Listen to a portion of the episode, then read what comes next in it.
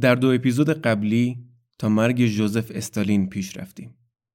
بعد از جوزف استالین نیکیتا خروشچوف به دبیر کلی حزب کمونیست شوروی و رهبری اتحاد جماهیر شوروی رسید. وضعیت زندانیا یک مقداری بهتر شد.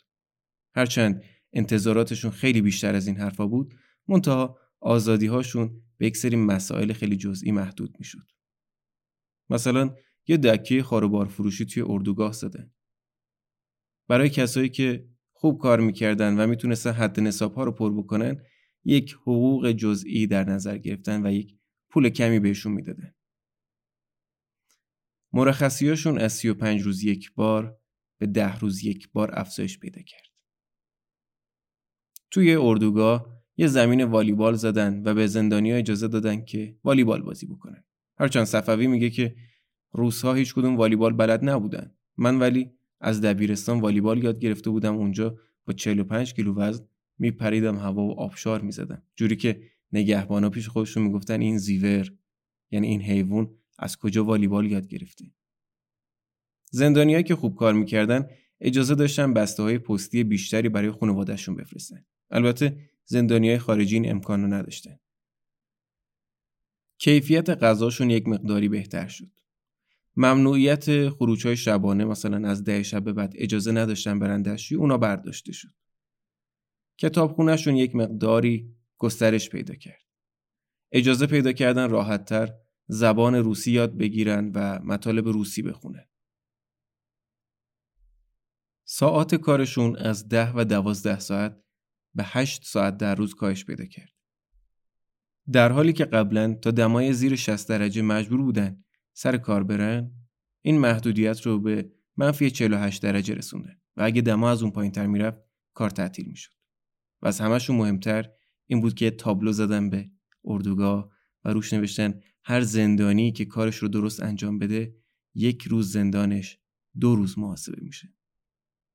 با وجود همه اینها هرچند دستاوردهای بزرگی بود اینها برای کسانی که در دوران استالین زندانی بودند با وجود همه اینها عطاالله صفوی غریب بود و هنوز کسی بود که مدام بقیه زندانی ازش میپرسیدن عطا تو چرا نمیخندی؟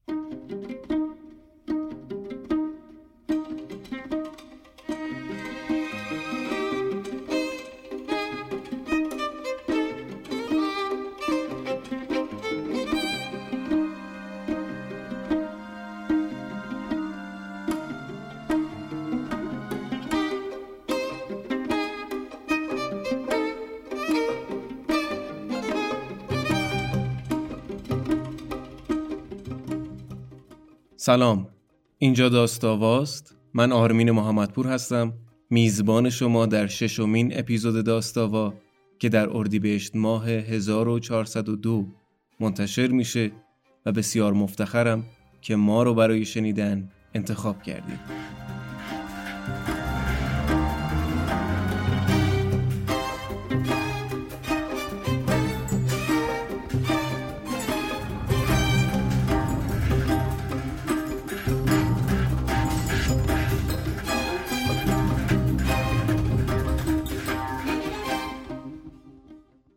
در ماگادان کسی پیر نمی شود قسمت آخر.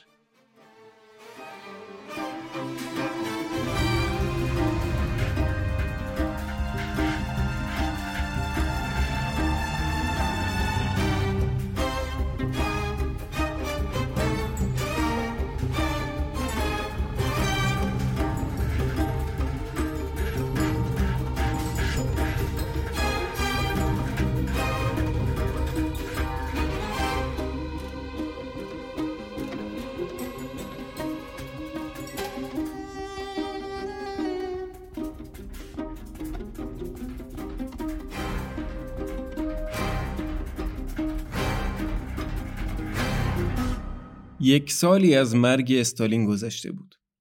فضای زندان همون جور که اول اپیزود گفتم یک مقداری باز شده بود. یه کوچولو. مثلا بعضی وقتا می آوردن برای این زندانیا فیلم پخش می‌کردن. اصلا اون فیلمایی که محتواش و جوهرش تبلیغ نظام خودشون بود. ولی خب می آوردن برای این بندگان خدا پخش می‌کردن. این فیلم ها رو صفوی همه رو قبلا تو ایران دیده بود و وقتی فیلم رو پخش می‌کردن صفوی به اطرافیانش می‌گفت که آخر فیلم این شکلی میشه. بعد که آخر فیلم اون شکلی می‌شد همه این زندانیایی که اونجا بودن کرکوپرشون میریخت که وای پسه تو از کجا می‌دونستی؟ ما اولین بار اصلا داریم فیلم می‌بینیم تو زندگیمون. ولی خب صفوی همه اینا رو دیده بود و یاد اون دورانی میافتاد که توی ساری و شاهی مردم رو جمع می‌کردن و این فیلم ها رو نگاه می‌کردن و اون موقع صفوی و دوستانش فکر می‌کردن که پسر شوروی عجب بهشتی بعد الان همون فیلم ها رو چند سال بعد داره توی اردوگاه کار اجباری می‌بینه و می‌گفت که خیلی حس عجیبی به من دست می‌داد. چند ماهی بود که آقای صفوی فرستاده بودنش در گروه تعمیرات و اینجور چیزا. میگه که یه روز اومدن چند تا از ما رو بردن برای تعمیر بخاری خوابگاه زندانیای زن. میگه ما رفتیم من و دوتا دیگه رفتیم اونجا مشغول تعمیر این بخاریه که شده بودیم یهو دیدیم شیش تا زندانی زن اومدن سمت ما. نگو اینا یه سری درخواست ها و خواسته های دنیوی دارن از اینا. اون دوتا که پیرپاتال بودن و اینا تقاضا از اونا کمتر بود. ولی خب صفوی جوونتر بود و یه ذره ترتمیزتر بود. تقاضا ازش بیشتر بود. سه چهار نفر اومده بودن و تمایل داشتن به آقای صفوی و به قول آقای صفوی که داشتن با همدیگه منازعه می‌کردن سر اینکه کی زودتر برسه به این ابتزال. خود صفوی هم میگه که اول من ذره منگ بودم اصلا درک نمی‌کردم شرایط چی و چه اتفاقی داره میفته ولی خب بعدش حالا ما که نبودیم ندیدیم ولی آقای صفوی میگه که من مقاومت کردم. اونجا این خانوم ها که داشتن سعی می‌کردن بسات این فساد و پهن بکنن سرش داد می‌زدن که احمق خفه شو مشغول باش وقت هدر نده و از اینجور حرف و خب آقای صفوی اثرات مستقیم منحرف نمیشه و یه مقداری مقاومت می‌کنه و میگه خانم دارین چیکار می‌کنین؟ این چه وضعشه و اینا؟ تا نگهبانا می‌رسن و این بسات فسق و فجور رو جمع می‌کنه اینا هم بخاریه رو تعمیر می‌کنن و برمیگردن سر کار خودشون. ولی خب صفوی میگه که من تا مدت ها ذهنم درگیر بود این اتفاق چرا افتاد و این خانم ها که اونا هم یه بدبختایی بودن این اینا دیگه. اونا هم از خانواده هاشون جدا شده بودن و سالها تو این اردوگاه داشتن کار می‌کردن و ازشون بیگاری کشیده می‌شد. می‌گفت که نمی‌دونستم چه اتفاقی افتاده برای اینها که به این روز افتادن و این کار رو انجام دادن. حالا من شخصا جدا از مطالبی که خدای صفوی گفت من فکر می‌کنم توی اون اردوگاهی که یک سریا عمدن می‌زدن پای خودشون رو قطع می‌کردن انگشتاش رو که چند روزی استراحت بکنن شاید این زندانی های زن هم فکر می‌کردن اگر مثلا حامله بشن ممکنه که یک مدتی استراحت بکنن و یک مدتی فشار روشون کم بشه. من یه همچین برداشتی دارم از این قضیه. روال همینطور داشت سپری می‌شد. تا اینکه در سال 1954 میان صبح به صفوی میگن که برو باراک و خودتو آماده کن که باید بری یه که داریم منتقلت می‌کنیم صفوی هم خیلی استرس می‌گیره که باز دوباره چه اتفاقی داره میفته الان پنج سالی که صفوی توی اردوگاه الگن اوگیله و بعد دو روز اینا رو سواره ماشینی می‌کنن صفوی و شش نفر دیگر رو. چند روزی تو مسیر بودن یه جا پیادهشون می‌کنن میرن داخل یک اتاقی دور بخاری که گرم بشن. یه نظافتچی میاد تو از نظافتچی می‌پرسن که اینجا کجاست؟ نظافتچی هم میگه که نمی‌دونه اینجا کجاست اینجا پوکه. حالا پوک کجاست؟ پوک یه جای دورتر از ماگادانه. 1500 کیلومتر اونورتره. و نظافتچی میگه که اینجا سل داره بیداد می‌کنه و فقط هم می‌تونین گوشت سگ بخورین که زنده بمونین خیلی اینجا اوضاع خرابه. یه چند روزی اینا در پوک بودن بدون اینکه بدونن چرا اینها رو فرستادن اینجا. و بعدش هم اینا رو دوباره سوار کامیون کردن به یک مقصد نامعلومی. یه چند روز بعد تو یک شهری پیاده میشن اینا. اینا کامیون نگه میداره اینا رو پیاده می‌کنن و می‌بینن که در یک فضای شهری هستن. توی پیاده رو آدما دارن میان میرن خانواده ها مغازه ها خیابونا. ماشینا صفوی میگه من 5 6 سال بود که اصلا فضای شهری رو دیگه ندیده بودم. دیگه ته فضای اجتماعی که اینا دیده بودن همون مناطقی بود که این خانواده های کارکنان اردوگاه ساکن بودن که صفوی اینا یه مدت اونجا کار می‌کردن خیلی همه دارن اطراف رو نگاه می‌کنن و دارن فیض می‌برن از فضای شهری و از جامعه انسانی جامعه مدرن انسانی. حالا شهر کجاست؟ یک شهری به اسم سیمچان. شهری در حاشیه رود کولیما و در فاصله 50 کیلومتری الگن اوگل. یعنی اینا رو بی دلیل 1500 کیلومتر بردن تا پوک و بعد دوباره 1450 کیلومتر اینا رو برگردوندن تا سیمچان. اینا رو که از ماشین پیاده کردن صفوی یک مقداری از جمع بقیه دور میشه. یکم این ورون میگرده ساختمون خیلی قشنگی رو پیدا می‌کنه که بالاش حروف سی سی سی پی رو زده بود که در زبان روسی حروف اول کلمه اتحاد جماهیر شوروی بود. فهمید که اونجا دفتر مرکزی حزبه.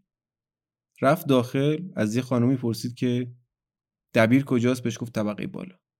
پرواز کرد به طبقه بالا و اونجا دنبال اتاق دبیر گشت اتاق دبیر رو پیدا کرد انتهای راه رو رفت به منشیش گفت که من با دبیر حزب کار دارم.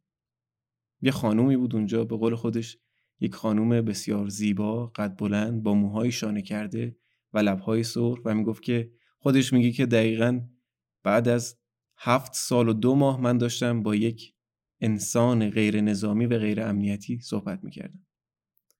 زنم یه ذره تعجب می‌کنه و میگه که همینجا وایسا تا من خبرت بکنم. یه مدتی صفوی معطل میمونه تا راش میدن تو. دبیر حزب سیمچان. آقایی بود به اسم نیکیتین. آقای نیکیتین هم از همون انتهای راه رو که صفوی رو می‌بینه پا میشه میاد باش دست میده. میگه بشین. صفوی از این برخوردش تعجب می‌کنه. حال اون یک دبیر سیاسی بود و فرق داشت با آدم های امنیتی و نظامی که صفوی از بد و ورود باشون در ارتباط بوده. صفوی همه زندگیشو براش تعریف می‌کنه از فعالیتش در ایران و اتفاقاتی که در شوروی براش افتاده بود. بعد نیکیتین بهش میگه که حالا چی می‌خوای؟ میگه که من تا اینجام به من یک کار و محل زندگی بدین و کمکم کنین تا من تبرئه بشم از این اتهامی که به من وارد شده بود. نیکیتین هم بهش میگه که همه درخواستت رو به زبان فارسی بنویس ولی پست نکن برای مسکو بیار بده به من من با پیک حزبی میفرستم که مطمئن تر باشه زنگم می‌زنه همونجا به یک آقایی به اسم گاربونوف توی اداره امور اجتماعی اون شهرستان سیمچان و بهش میگه که یک برادر ایرانی میاد اونجا شما به این کار و محل زندگی بدین. و میفرسته صفوی که بره به اون سمت. صفوی میاد بیرون و می‌بینه که کامیون و زندانیا رفتن. خیلی خوشحال میشه برای خودش و فکر می‌کنه که به همین راحتی دیگه از اردوگاه و از زندانی بودن خارج شده و آزاد شده الان. میره به همون آدرسی که بهش داده بودن پیش های گاربونوف. گاربونوف چون معرف این برادر ایرانی دبیر اول حزب بود اول فکر می‌کرد که این کسی که داره میاد آدم خیلی مهمیه. ولی همین که صفوی رو می‌بینه با لباس زندان با این ریخت و قیافه می‌فهمه که قضیه از چه قراره. بهش میگه که تو چیکاره بودی؟ میگه من ایران دانشجو بودم اینجام توی معدن کار کردم. یه آدرسی بهش میده آدرس خوابگاهی بود که اونجا زندانیانی که دیگه به حالت تبعیدی تبدیل شده بودن اونجا سکونت داشته و بهش هم میگه که فردا برو به این آدرس خود رو معرفی کن اونجا بهت کار میدن. فرستادنش پیش یک پیرمرد آهنگری که اونجا شاگرد بشه. زغال میریخت و آتش این تنور سوسیالیسم رو براشون گرم می‌کرد. بعدش هم این آهن گداختر که میوردن بیرون این استاد یک چکش 200 گرمی دستش بود. می‌زد به یک نقطه ای و صفوی بنده خدا با یه پتک 4 5 کیلویی مجبور به همین نقطه ضربه بزنه. اوایل خیلی بد دست بود و اشتباه می‌زد. این بنده خدا پیرمردم خیلی عصبانی می‌شده کفر می‌گفت و فوش می‌داد که این کیه نصیب من شده؟ من گیر چه آدمی افتادم؟ یه جا دیگه ولی صفوی خیلی عصبانی میشه دیگه زبان روسی هم بلده. فوشهای روسی هم بلده. برمیگرده به این پیرمرده و هرچی از دهنش در میاد میگه. پیرمردم یه ذره تعجب می‌کنه یه سکوتی می‌کنه و دستکشاش در میاره میگه که تو هم که روز شدی. منظورش این که تو هم که فوش میدی دیگه از این. بعد یه مدت ولی صفوی شاگرد ماهری میشه. درست می‌زنه ضرباتش رو و کارو را میندازه یه جوری حالا اون زندانیا که رفتن صفوی جاموند از اون کامیونه و فکر می‌کرد آزاد شده. اونا کجا رفتن؟ اونا برگشتن به اردوگاه و بعدش همه زندانی خارجی رو فرستادن به یک اردوگاهی در ازبکستان. اونجا هم نشستن باهاشون حرف زدن و بهشون گفتن کسانی که می‌خوان در شوروی بمونن یک عریضه ای بنویسن و بگن که به چه دلیلی می‌خوان بمونن و چی کار می‌خوان بکنن کلا توی شوروی. کسایی هم که نمی‌خوان معرفیشون می‌کنیم و راهیشون می‌کنیم برگردن به کشور خودشون. خیلی از دوستان صفوی و خیلی از ایرانی هایی که دیده بود در این زندان های متعددی که طی کرده بود تا ماگادان خیلی از اونا در طی همون برنامه برگشتن به ایران. ولی خب صفوی با این کاری که کرد سرنوشت خودش رو عوض کرده بود یه جورایی. یه پولی هم به اینا می‌دادن بابت کار کردنشون البته چون همه زندانیا همه کسایی که حالا زندانی بودن و الان تبعیدی حساب می شدن بیشتر پولشون رو خرج عرق خوردن می‌کردن دولت میومد حقوق ماهانه اینها رو در دو نوبت پرداخت می‌کرد. یه ذره اینا رو کنترل بکنه. صفوی میگه اولین باری که من رفتم یک چیزی بخرم برای خودم با عادت همیشه دستامو پشتم نگه داشته بودم. بالاخره هفت سال زندانی بود دیگه. یکی دو سالی در اون زندانهای اولیه و اینها و پنج سالم در اردوگاه ماگادان می‌گفت یه ذره سختم بود این عادت دست به پشت نگه داشتن رو ترک بکنم. ولی خب به خودم می اومدم می‌گفتم اتا تو دیگه یک آدم آزاده هستی. دستاتو رها کن و جلوی بدنت نگه دار. اولین بار که رفت توی مغازه دید که همه این خودش لباس زندان به تن دارن بدون شماره. که همون گفتیم تبعیدیا بدون شماره بود لباسش. و همشون هم مشتری عرق. عرق خوردنشون هم این شکلی بود که لیوان و پیک و هر چی که داشتن رو میذاشتن اونجا به نوبت و وای میسادن عقب. این خانومی که اونجا فروشنده بود این پیکی که اونجا بود اون لیوانی که اونجا بود اون پیاله که اونجا بود رو برمی داشت می‌گفت مال کیه؟ یه نفر داد می‌زد مال منه. می‌گفت چه بریزم؟ مثلا می‌گفت 100 گرم 200 گرم. اینم اول پیاله رو وزن می‌کرد بعد 100 یا 200 گرم. توش عرق میریخت می‌داد به طرف. حالا اینا اگه پولش رو داشتن یه ماهی شوری چیزی هم میخریدن. در کنار عرقه می‌زدن. معمولا هم همونجا تو همون مغازه سر میکشیدنمش. اونایی هم که نداشتن به پیروی از شعار مزه لوتی خاک است عرقه رو سر میکشیدن و با پشت دست صورتشون و دهنشون تمیز می‌کردن و می‌رفتن. حالا تا دوباره پولی دستشون بیاد و بیان یه عرق دیگه بزنن. صفوی میگه من اینا رو که می‌دیدم یاد عرق خورهای توده ای می افتادم تو ایران که خیلی وضعیتشون نسبت به اینا بهتر بود. با لباسهای بهتر در مکان بهتر با عرق بهتر.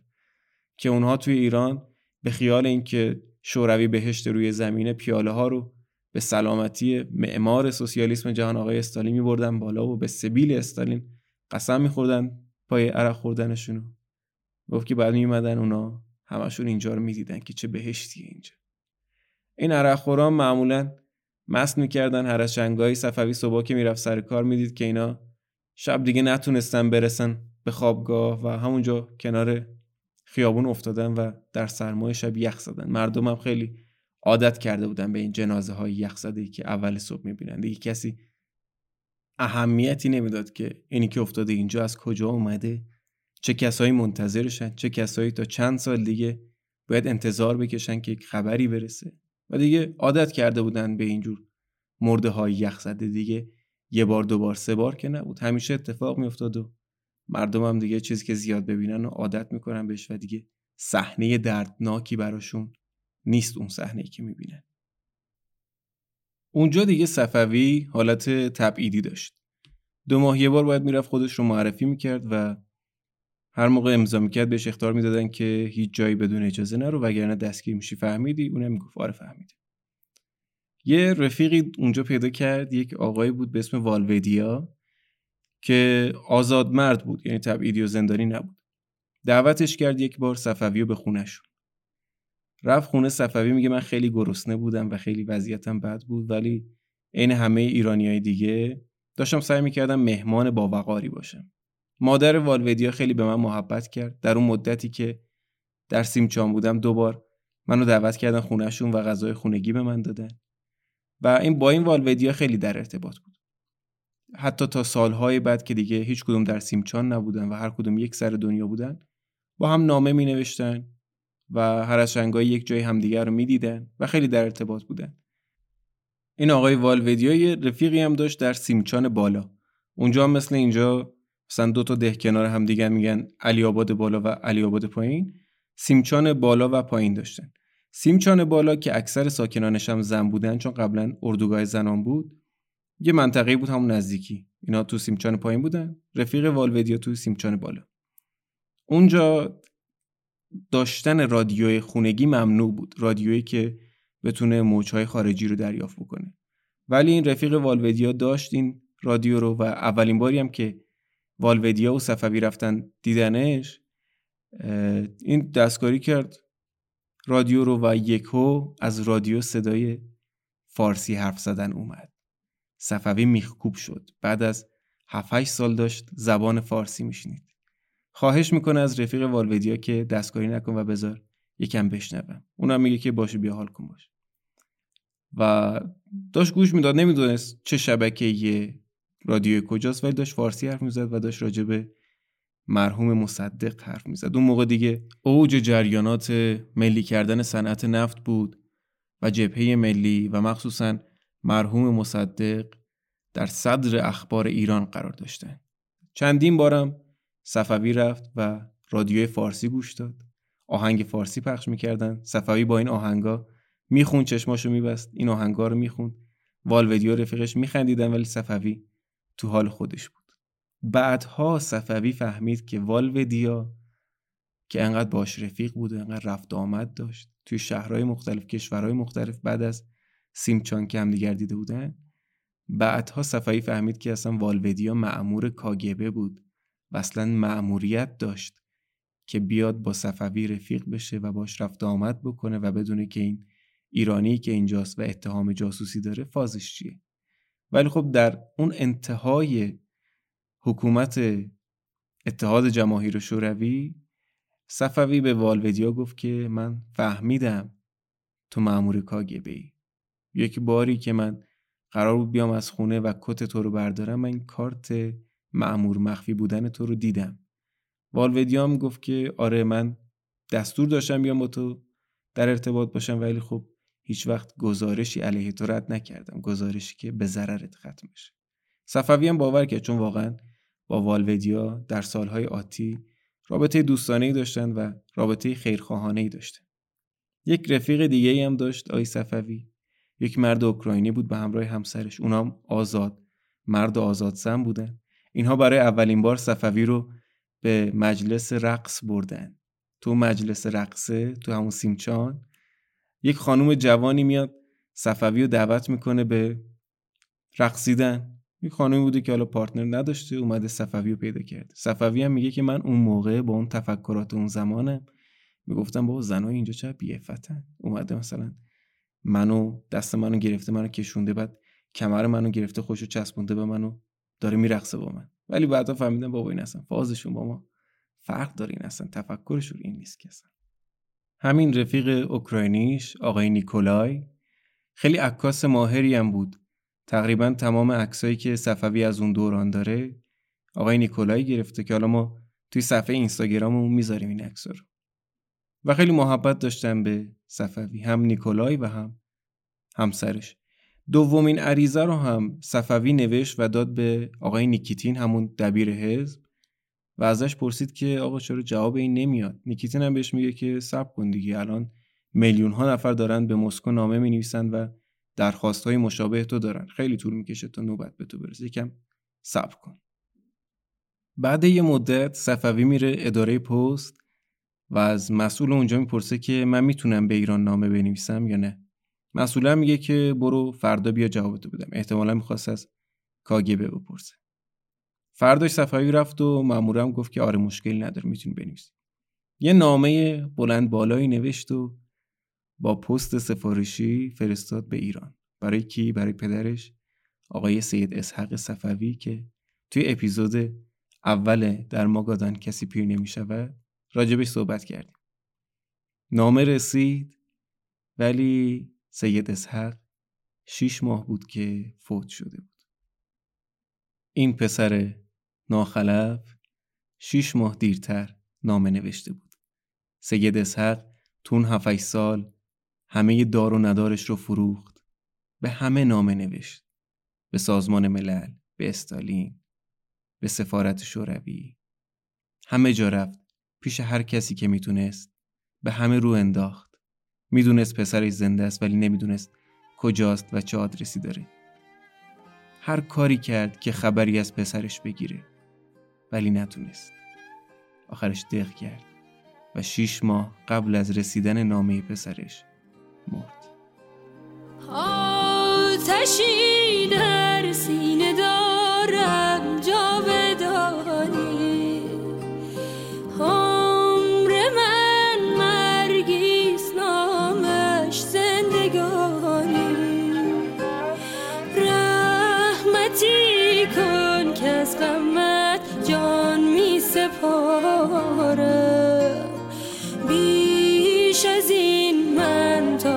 هجران ندارم.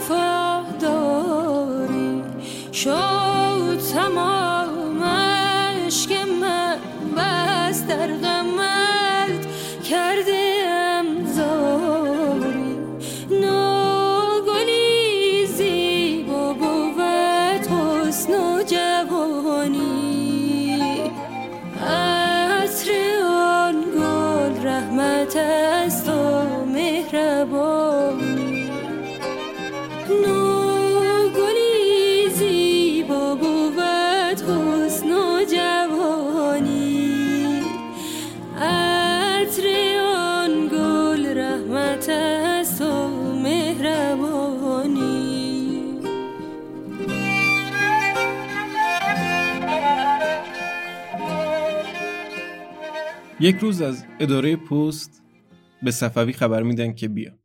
صفوی هم میره و اول فکر می‌کنه که جواب اون نامه هایی که به مسکو نوشته رسیده. می‌رسه اونجا بستر که تحویل می‌گیره آدرس رو که می‌خونه خیلی دست باچه میشه یخ می‌زنه. می‌بینه که بسته از ایران رسیده براش. یه بسته کت و کلفتی بود نسبت. انقدر هیجان زده بود که مأمور اون اداره پست فکر می‌کرد که این حالش خوب نیست تو خودش نیست. حالش عجیب بود خیلی. بسته رو باز می‌کنه می‌بینه توش ویزای ایران براش فرستاده. یه نامه هم کنارش بود باز می‌کنه می‌بینه نامه به دستخط مهدی قائمیه. همون رفیقش از دبیرستان و دانشسرا بود تا ماگادان که دیگه آخر سر برای تقسیم بندی اردوگاه ها اینا رو از هم جدا کرده بوده. توی نامه مهدی قائمی نوشته بود که آره ما رو برگردوندن. به اردوگاه ماگادان بعد ما رو فرستادن. تاجیکستان و از اونجا حالا هر کی می‌خواست بمونه این همین جریاناتی که بهتون گفتم اون کامیونه چی شد انتها اونا رو تعریف کرده بود برای صفوی و تازه صفوی فهمید که چه کلاه گشادی سرش رفته با اون حرکتی که خودش زد. ویزا هم براش فرستاده بود و گفت ما خیلی منتظرت بودیم. هی از همه میپرسیدیم که یه زندانی ایرانی نداشتین یه زندانی ایرانی نداشتین. تا آخر سر یه رفیقی صفوی داشت که زندانی ژاپنی بود. اون به قائمی و پورحسنی و میانجی گفته بود چرا ما یک زندانی ایرانی داشتیم توی الگنوگل توی همون 393 به اسم عطا رفیق صمیمی خودم هم بود. اینا تازه فهمیدن که عطا زنده هستن. و خیلی عطا خوشحال میشه از این ویزایی که دستش بود و از این خبری که از دوستانش گرفته بود و فهمیده بود که اینها زنده اند بالاخره. اینا رو 7 سال بود نیده بود دیگه. از اون تیکه که جدا شد رفت اردوگاه دیگه نیده بود اینا رو. یه مدتی بود همینجوری منتظر نامه تا یه روز میان صداش می‌زنن بهش میگن که فردا صبح شما نرو سر کار. یه آدرسی بهش میدن یک خونه امنی بود گفتن برو اونجا. رفت اونجا دوتا مأمور نظامی اونجا بودن. یه ذره باش حرف زدن و بهش گفتن که فردا صبح شما پرواز می‌کنی به ماگادان. ماگادان هم که مرکز اونجا بود دیگه اون بندر اولیه که رسیده بودن. با این سیمچان 700 کیلومتر فاصله داشت. میگن برو خودتو آماده کن که با یک آدمای درست حسابی قرار بری اونجا صحبت بکنی. صفوی هم میره یه مقدار پسندازی که داشت می‌دید از کچلوار رو یه کفش و اینا می‌خره. خیلی ترتمیز و شیک می‌کنه خودشو به خیال اینکه اتفاق خوبی قرار بیفته. فردا صبحش میره فرودگاه با هواپیمای اختصاصی میفرستنش ماگادان. اونجا میاد یه راننده دنبالش رو می‌بره توی اتاقی. دید هفتش آدم کله گنده نظامی همه سرهنگ و اینا نشستن. صحبت کردم باش یه سرهنگه بهش گفت که رفیق صفوی ما می‌دونیم که تو هم کمونیستی و اشتباه شده در حقت تو بیگناه بودی و فلان و اینا. یه ذره ازش سوال می‌پرسن که حالا از سران توده کیو می‌شناسی تو ایران؟ دکتر مصدق کی بوده تو ایران؟ اخلاقش چجوری بوده؟ یه ذره اطلاعات ازش می‌گیرن و میگن که خب ما راجع شما تحقیق می‌کنیم شما برو. بعد یه مدت دوباره میان سراغش و دوباره میفرستنش با هواپیما ماگادان. اونجا دو تا سرهنگ نشسته بودن. یه سرهنگی بهش میگه که ما فکرامونو کردیم. شما از این به بعد مال مایی. و فامیلیت دیگه ایوانوفه. قبول می‌کنی که با ما همکاری بکنی و راز و که ما باشی؟ این فرهنگ زبان روسی بعد از انقلاب بلشویکی ذره تغییر کرده بود. این مال مایی می‌شد همون تو از مایی. راز دچیک هم که می‌شد یه چیزی تو مایه های معمور اکتشافی یک حالتی بود یک معموریتی بود که به یک فردی می‌دادن یک عنوانی بود که به یک فردی می‌دادن که این فرد باید علاوه بر جاسوسی آدمکشی و خرابکاری و اونجور چیزا می‌کرد. اینا در فرهنگ شوروی اون زمان و در فرهنگ سوسیالیسمی اون زمان چیزی به اسم جاسوس نداشتن. جاسوس مال آمریکا و امپریالیسم و اینا بود. ما که سوسیالیستی ما فقط معمور اکتشافی داریم. ما جاسوسی نمی کنیم از کسی. و یه چیز تو مایه های مزدور بود دیگه. بهش می‌گفتن که بیا مزدور شو. صفوی هم میگه که همینم مونده که بعد این همه فلاکتی که سرم باریده بیام با شما همکاری بکنم و جاسوس و آدمکش شما بشم مثلا تو کشور خودم یا حالا هر کشور دیگه که به من مأموریت بدیم صفوی تو اون جلسات بیشتر می‌گفت که جناب برادر سرهنگ. من حالا اونو برادر نمی‌گفتن اونا رفیق می‌گفتن. جناب رفیق سرهنگ من چند بار نامه نوشتم و منتظرم که این تبرع نامه ما بیاد ولی خبری نشده. اونا می‌گفتن که تو نگران نباش و تو با ما همکاری بکن و ما اونو حلش می‌کنیم برات. ولی خب صفوی اینقدر منومن کرد و اینقدر به کوچه علی چپ زد و اینا که این سرهنگ مرهنگا فهمیدن که از این بابا براشون آبی گرم نمیشه. فرستادنش گفتن که شما برگرد برو همون سیمچان فعلا تا ببینیم چی میشه. برگشت صفوی سیمچانو کار می‌کرد. زمان اوقات فراغتش رو کتاب می‌خوند. آخر هفته ها می‌رفت مجلس رقص. دیگه از اینکه با خانم های جوان غریبه به رقص خجالت نمی‌کشید. دیگه کاملا موتور این بابا روشن شده بود. می‌گفت که برعکس بقیه تبعیدیا و زندانیا که تمام وقتشون رو به عرق خوردن میگذروندن من سعی می‌کردم که حالا زندگی بهتری داشته باشم اینجا. یه مدتی اونجا بود تا اینکه اول فوریه 1956 اینو خواستم به آویر. آویر کجاست؟ همون اداره امور زندانیان یا تبعیدی های خارجی کاگبه بود. همون جایی بود که صفوی دو ماه یک بار باید می‌رفت امضا می‌زد که من هستم هنوز. خوندنش به آویر رو فرستادنش تو اتاق رئیس اون بخش. رئیس تعارفش نکرد که بشینه. صفوی هم ناچار سرپا وایساد. رئیس شروع کرد از روی چند تا برگه که جلوش بود خوند. خوند خوند همین زندگی نامه صفوی داشت برای خودش می‌خوند. صفوی میگه یک ساعت و نیم داشت زندگی من رو و همه اتفاقاتی که برای من افتاده رو می‌خوند. که من بدونم که اینا از همه چی خبر داره. منم دیگه دل تو دلم نبود. همش میترسیدم اون رد درخواست همکاریه کار دستم داده باشه. هی تو دلم می‌گفتن که بابا جون بکن بگو دیگه. آخر سر رسید به یک نامه ای که درش گواهی می‌دادن به آقای عطاالله صفوی فرزند اسحق متولد ساری ایران جرم جاسوسی که رأی دادگاه در مورد شما اشتباه بوده. و شما از امروز به بعد آزاد حساب میشین. صفوی میگه که بعد از هفت سال و دو ماه و یازده روز زندان و یک سال و چهار ماه و ده روز تبعید من بالاخره آزاد شدم و می‌تونستم از منطقه کولیما بیام بیرون. میره و فوری یک درخواستی می که از اون کاری که اونجا مشغولش بوده بیاد بیرون. رئیس اون کارگاهه بهش میگه که تو چون الان دیگه آزاد حساب میشی حقوقت دو برابر میشه. یه مدت بمون کار کن پول جمع کن و برو. ولی صفوی انقدر دیگه اونجا مونده بود و انقدر دیگه زده بود و انقدر مشتاق بود که برگرده و بره به سمت ایران میگه که نه من میرم. یه پولی بابت مرخصی هایی که نرفته بود و اینا بهش میدن یه پولی بابت کمک هزینه سفرش بهش میده.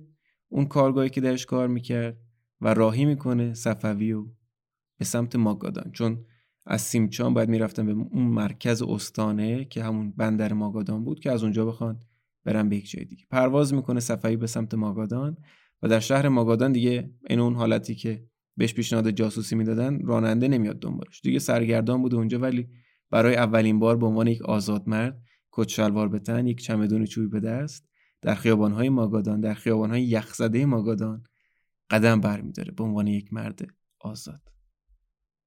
البته این آزاد مرد جایی رو نداشت بری. قطار و ماشین و کشتی و اینام نبود به همون سرعت که بخواد راهی بشه حالا به سمت خاباروفس که حالا مقصد بعدیش بود. مونده بود که چیکار بکنه؟ چمدونی هم که دستش بود قفل نداشت اینو با یک تنابی بسته بود دورش که باز نشه همه وسایلاش بریزه. یه نامه دستش بود به عنوان اصلی ترین مدرکش.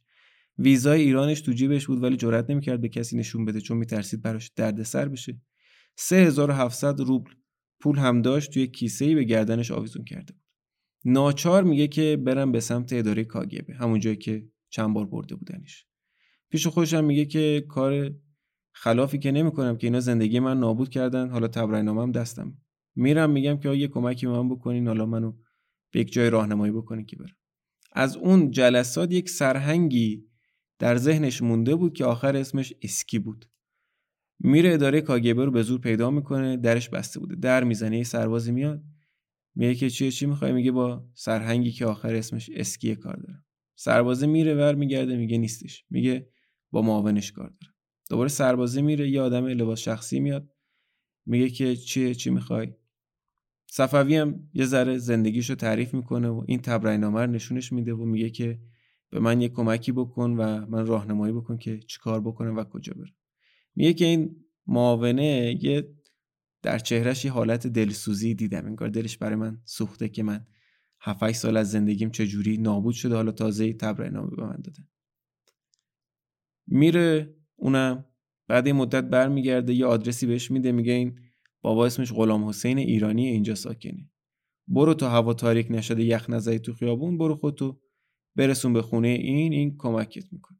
صفوی هم حالا با هزار امید میره و به زور اون خونه رو پیدا می‌کنه. تا یه کوچه ای هوا داشت تاریک می‌شد دیگه. هوا ابری. اون منطقه ماگادان گفتیم دیگه. آب و هواش چجوری خونه رو پیدا می‌کنه با هزار زور و زحمت. در می‌زنه یک زن سیه چرده ای به قول آقای صفوی. میاد میگه که چی می‌خوای؟ به زبان روسی همراه با دوتا فوشم این ورون ورش. میگه که خونه غلام حسینه. میگه که نه برو برو. صفوی هم میمونه که چیکار بکنم الان؟ نه کسی رو دارم. هوا داره تاریک میشه تو خیابون یخ می‌زنه من تا صبح. ناامید داشته می‌رفته به سمت انتهای کوچه که میگه یک یک صدایی از پشت به گوشم رسید که منو داشت به زبان فارسی صدا می‌زد. قند تو دل صفوی آب میشه. برمیگرده می‌بینه یک مرد نسبتا سمبالایی حالا میان سالی داره به سمتش میدوه و با دست بهش اشاره می‌کنه که بیا بیا. می‌فهمه که زن آقای غلام حسینه فکر کرده این صفوی دزدی مزاحمی چیزیه می‌خواسته ردش بکنه. میاد و بدون اینکه بشناسه و اسمش رو بدون فچو می‌دونسته که ایرانیه بغلش می‌کنه صفوی و غرق بوسش می‌کنه و میگه که بیا و کجا می‌خوای بری؟ اینجا خونه خودته. اینجا خونه هموطنت رفتن داخل خونه و غلام حسین زنش رو صدا زد گفت ماریا چند تا فوش روسی هم بهش داد که تو به چه حقی هموطن منو دک کردی از در خونه؟ زنم از ترس اینکه شوهرش عصبانی بشه بهش میگه که من نمی‌دونستم که این بابا از روسا سفیدتره.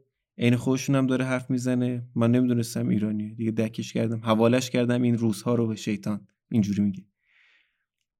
میمونه اونجا آی صفوی تو خونه غلام حسین. یه بابای دیگه ایرانی هم بوده اونجا به اسم عباس که یک دوبارم خونه اون رفت. و اینها بندگان خدایی بودن که از همون چوپانانی بودن که گوسفندشون رد شده اون ور مرز. گرفتنشون ده سال خود غلام حسین توی اردوگاه بود و الان داشت ده سال تبعیدش رو میگذرون دیگه بعد از اردوگاه به ناچار ازدواج کرده بود و همونجا ساکن شده بود. صبحها آی صفوی می‌رفت. فرودگاه به قصد گرفتن بلیت برای خاباروفسک که از اونجا حالا یه جوری خوشو برسونه مسکو از اونجا بره تهران. هدفش این بود. می‌خواست بره ایران. ولی خب می‌رفت فرودگاه می‌دید که تا چشم کار می‌کنه آدم توی صف وایساده هزاران زندانی آزاد شده بودن که الان در به در می‌خواستن یک راهی پیدا بکنن که برگردن به سمت خونه هاشون دیگه اونجا هشت ماه از سالم دریا یخ زده بود کشتیرانی نمی‌شد قطار نمیرد نمی‌رفت. تنها راه همین هواپیما بود. هواپیما اینه هواپیماهای امروز نبودن که دو مدل داشت دوازده نفره و چهارده نفره. دیگه بلیت گرفتن کار خیلی سختی بود. صبح می‌رفت صفوی اونجا. تا شب میموند بلیت گیرش نمیومد از خجالت غلام حسین یه چیزی خودش بیرون می‌خورد که خیلی مزاحمشون نباشه. چون غلام حسین می‌گفت که غذای خوب برای من درست می‌کردن چای خوب برای من دم می‌کردن و خیلی مهمان نوازی می‌کردن. این یک دوست خیلی قدیمی با من رفتار می‌کرد. غلام حسین و خانوادش سه تا بچه هم داشت غلام حسین اونجا. ولی خب بلیت گیرش نمیومد آقای صفوی. یک روزی یک ایرانی دیگری دعوتش می‌کنه خونهش. اونجا میگه که من یکی دوتا دوست دارم توی شهر استالین آباد که الان شده دوشنبه. برای من کارت پستال میفرستن و اینا. صفوی میاره این کارت پستال رو که نگاه می‌کنه پشتش می‌بینه یک امضایی به اسم میر میرانی همون بابایی که توی بازداشتگاه بودن و اینا. یکی از آشناهای اینا بود در شاهی. خیلی جا می‌خوره. میگه که اینا دوشنبن استالین آبادن. من اینجا هنوز توی قطب شمالم. بعد مهدی قائمینی ایرانن چرا بخت من این شکلی خیلی قاطی می‌کنه. فوری به اون آدرس میرمیرانی تلگراف می‌زنه که تو اونجا چی کار می‌کنی و چه خبر و اینا؟ و فوری جواب منو بده. من اینجام و در بدرم و جایی ندارم برم. میگه که میرمیرانی هم نامردی نکرد. خیلی سریع جواب منو داد و گفت که هیچ جا نرو. بیا دوشنبه اینجا کلی ایرانی هست اکبری اینجاست فلانی اینجاست بهمانی اینجاست. اصلا فکر جای دیگر نکن بیا اینجا اینجا می‌تونی وارد دانشگاه بشی پزشک بشی و اینجوری. صفوی میگه که آرزوی پدر من بود که من پزشک بشم و به مردم خدمت بکنم. خیلی دو دل میشه صفوی خیلی هیجان زده میشه. برای خودش دلیل تراشی می‌کنه میگه از کجا معلوم من برم ایران منو زندانی نکنن. به جرم مثلا جاسوسی برای شوروی یا به جرم توده بودن و ای به خودش بهونه می‌داد و برای خودش بهانه تراشی می‌کرد که بر نگرده ایران. تصمیمش عوض شد.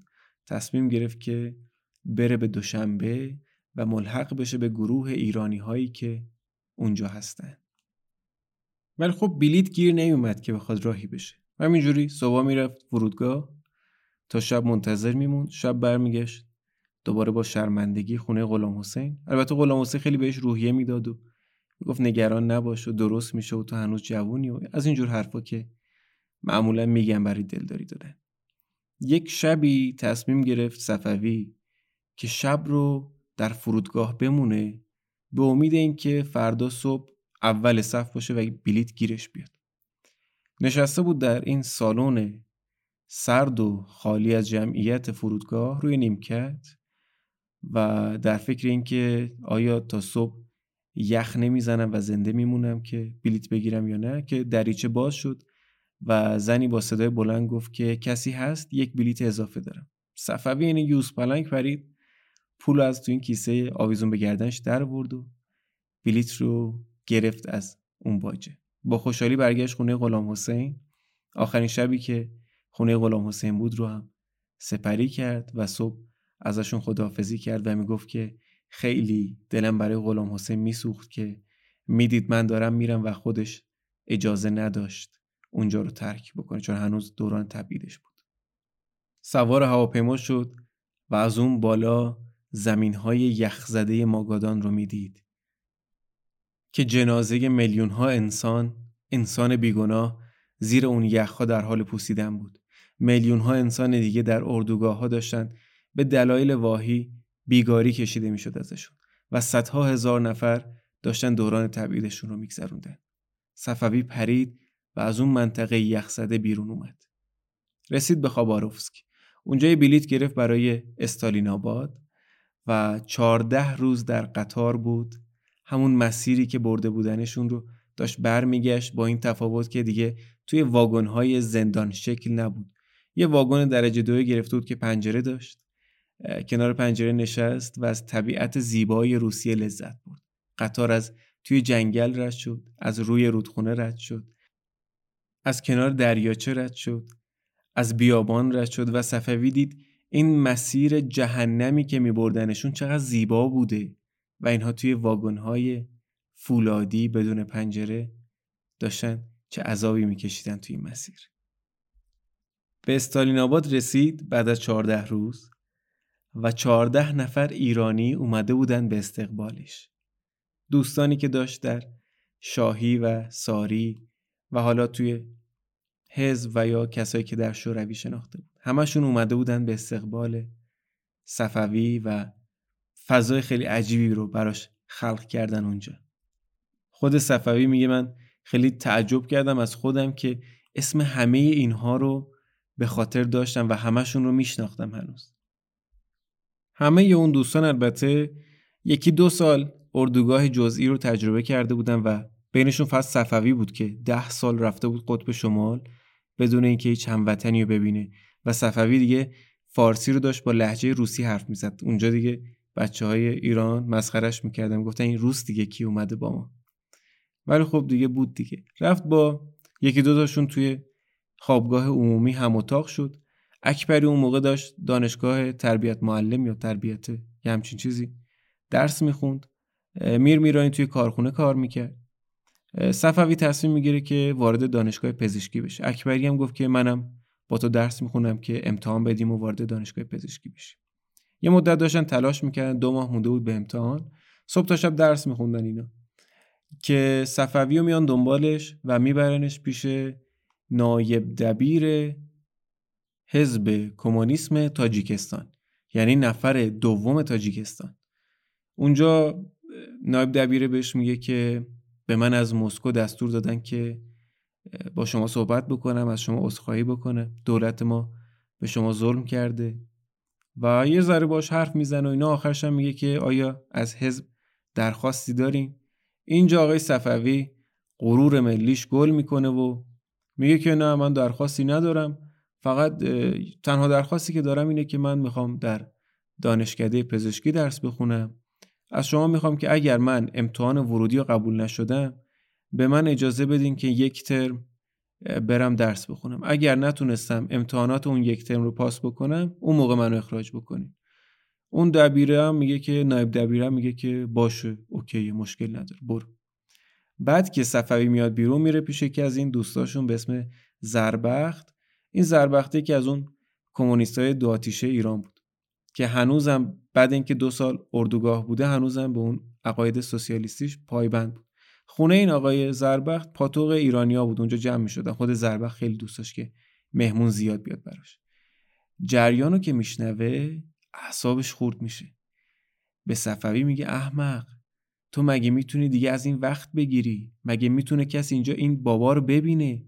تو اونجا رفتی نگفتی هشت سال عمر منو هدر دادیم به من خونه بدین پول بدین ماشین بدین امکانات بدین. رفتی گفتی مثلا منو را بدین به دانشگاه؟ تو این فرصت رو چرا از دست دادی؟ ولی خود صفحه میگه که حالا دیگه آقا قطاری بود که گذشت دیگه. ما اتوبوس رو از دست دادیم. و ما اون موقع فکر می‌کردم حالا خیلی هم کار اشتباهی نکردم ولی تا هفت سال بعدش داشتم توی اتاق دوازده متری با چهار نفر دیگه زندگی می‌کردم. و تنها فرصتی که می‌تونستم اون اوایل خونه چیزی برای خودم دست و پا بکنم و بگیرم از حزب رو از دست دادم من. امتحان رو قبول شدن هم صفوی هم آقای اکبری در امتحان قبول شدن و وارد دانشگاه بو علی سینای شهر دوشنبه تاجیکستان شدن. اون دانشگاه اساتید خوبی داشت و خیلی معتبر بود رشته پزشکیش و آقای صفوی هم رفت در راستای آرزوی خودش و آرزوی پدرش اونجا مشغول به تحصیل شد. اینا درس میخوندن. دو ماه از سالم که تعطیل بود همه دانشجوهای پزشکی رو میفرستادن. مزارع پنبه دختر و پسر شوروی و غیر شوروی حالا از هر ملیتی. همه رو با هم میفرستادن پنبه چینی. اونجا هم که صفوی تعریف می‌کنه میگه من در دمای منفی 40 درجه منفی 50 درجه تو معدن کار کردم. اینجام دارم تو مثبت 40 50 درجه تو مزارع کار می‌کنم. عین همون اردوگاه ها بود هر کسی. در روز وظیفه داشت. 20 کیلوگرم پنبه برداشت بکنه. اگر برداشت می‌کرد مؤاخذه می‌شد تنبیه نه ولی خب اونجا مثلا می‌گفتن که براش سود میکشیدن و بقیه افرادی که اونجا بودن. و می‌گفتن که تو به وظیفت درست عمل نکردی. همونجا هم البته یه بار رئیس رؤسای حزب اومده بودن وضعیت رو ببینن. صفوی بین همه کسایی که اونجا بود بلند شد. کلی توپید بهشون که این چه وضعشه ما تو طویله داریم میخوابیم. نه بالش داریم نه پتو داریم. دستشویی نداریم بغل رودخونه داریم کارمون رو انجام میدیم. ماهی یه بار به زور به ما اجازه میدن. ما بریم شهر و اونجا همون بکنیم بیایم همون نداریم اینجا. انقدر حرف زد که می‌گفت که من یک برگه دیگری در پروندم در کاگبه اضافه کردم با اون سخنرانی. یه جام علی اکبری و گیر میارن. رئیس اون مزرعه که علی اکبری داشت برای پر کردن 20 کیلوگرمش پنبه میدوزید از یه جایی که بگه آره من برداشت کردم. و گرفتش یقش رو گرفت و علی اکبری از دور عطار صدا زد که عطا بیا کمک. عطا رفت درگیر شد. چند نفر ریختن سر عطا صفوی و صفوی میگه من دیدم که علی اکبری که من اومده بودم اونو نجات بدم در رفت. جیم شد. و همون کاری که تو دانش سرا کرد و رفت شوروی و منو کشون دنبال خودش. اینجا ما رو قال گذاشت و ما تنبیه شدیم اون فلنگو بست. این آقای علی اکبری. در دانشگاه که بودن آقای صفوی وارد گروه های تئاتر و هنری و اینجور چیزا شد. از فرهنگ ایرانی استفاده می‌کرد برای مزامین کارهاش که می‌گفت به سلیقه تاجیک ها خیلی میخوردین. فرهنگ ایرانی چون نزدیک خودشون هم بود خیلی مینشست به دلشون و خیلی می‌گرفت کار ما. در منطقه خودشون اول شدند قرار بود بفرستنشون به فستیوالی در مسکو که همه دانشجو از کل کشور می اومدن می‌گفت من رهبر گروه بودم ولی روز آخر کاگبه اسم منو حذف کرد گروه رو فرستادن و من که رهبرشون بودم و نفرستادن. یک روز سر کلاس نشسته بود که یادش اومد یک نامه ای از ایران براش رسیده و وقت نکرده بود که بخونه. همونجا سر کلاس دزدکی نامه رو در میاره می‌بینه که منصور برادر مهدی قائمی رفیق صمیمی صفوی براش نامه نوشته. یک صفحه کامل تعریف کرده بود از برادرش مهدی و گفته بود که مهدی اینجوری بود و با تو خیلی صمیمی بود و توی دبیرستان با هم بودیم. من یادم من کوچیک بودم. همیشه شما رو با هم دیگه می‌دیدم. شما جونجونی هم بودین. من از مهدی شنیدم که شما تا ماگادان تا اردوگاه ها با هم دیگه رفته بودین و چه سختیایی با هم تحمل کردین. اینا رو تعریف کرده بود تعریف کرده بود تعریف کرده بود. آخر نامه گفته بود که برادرم مهدی دوست صمیمی تو در دریای خزر غرق شد. مو به تن صفوی سیخ شد. بغز کرد از کلاس زد بیرون و به پهنای صورت اشک ریخت. انقدر گریه کرد که از حال رفت. مهدی قائمی صمیمیترین و نزدیکترین دوستش بود. از دبیرستان تا دانشسرا تا فرار به شوروی تا زندان تا ماگادان. و حالا بعد از دوازده سال دوری فقط خبر مرگش بود که به عطالله صفوی می رسید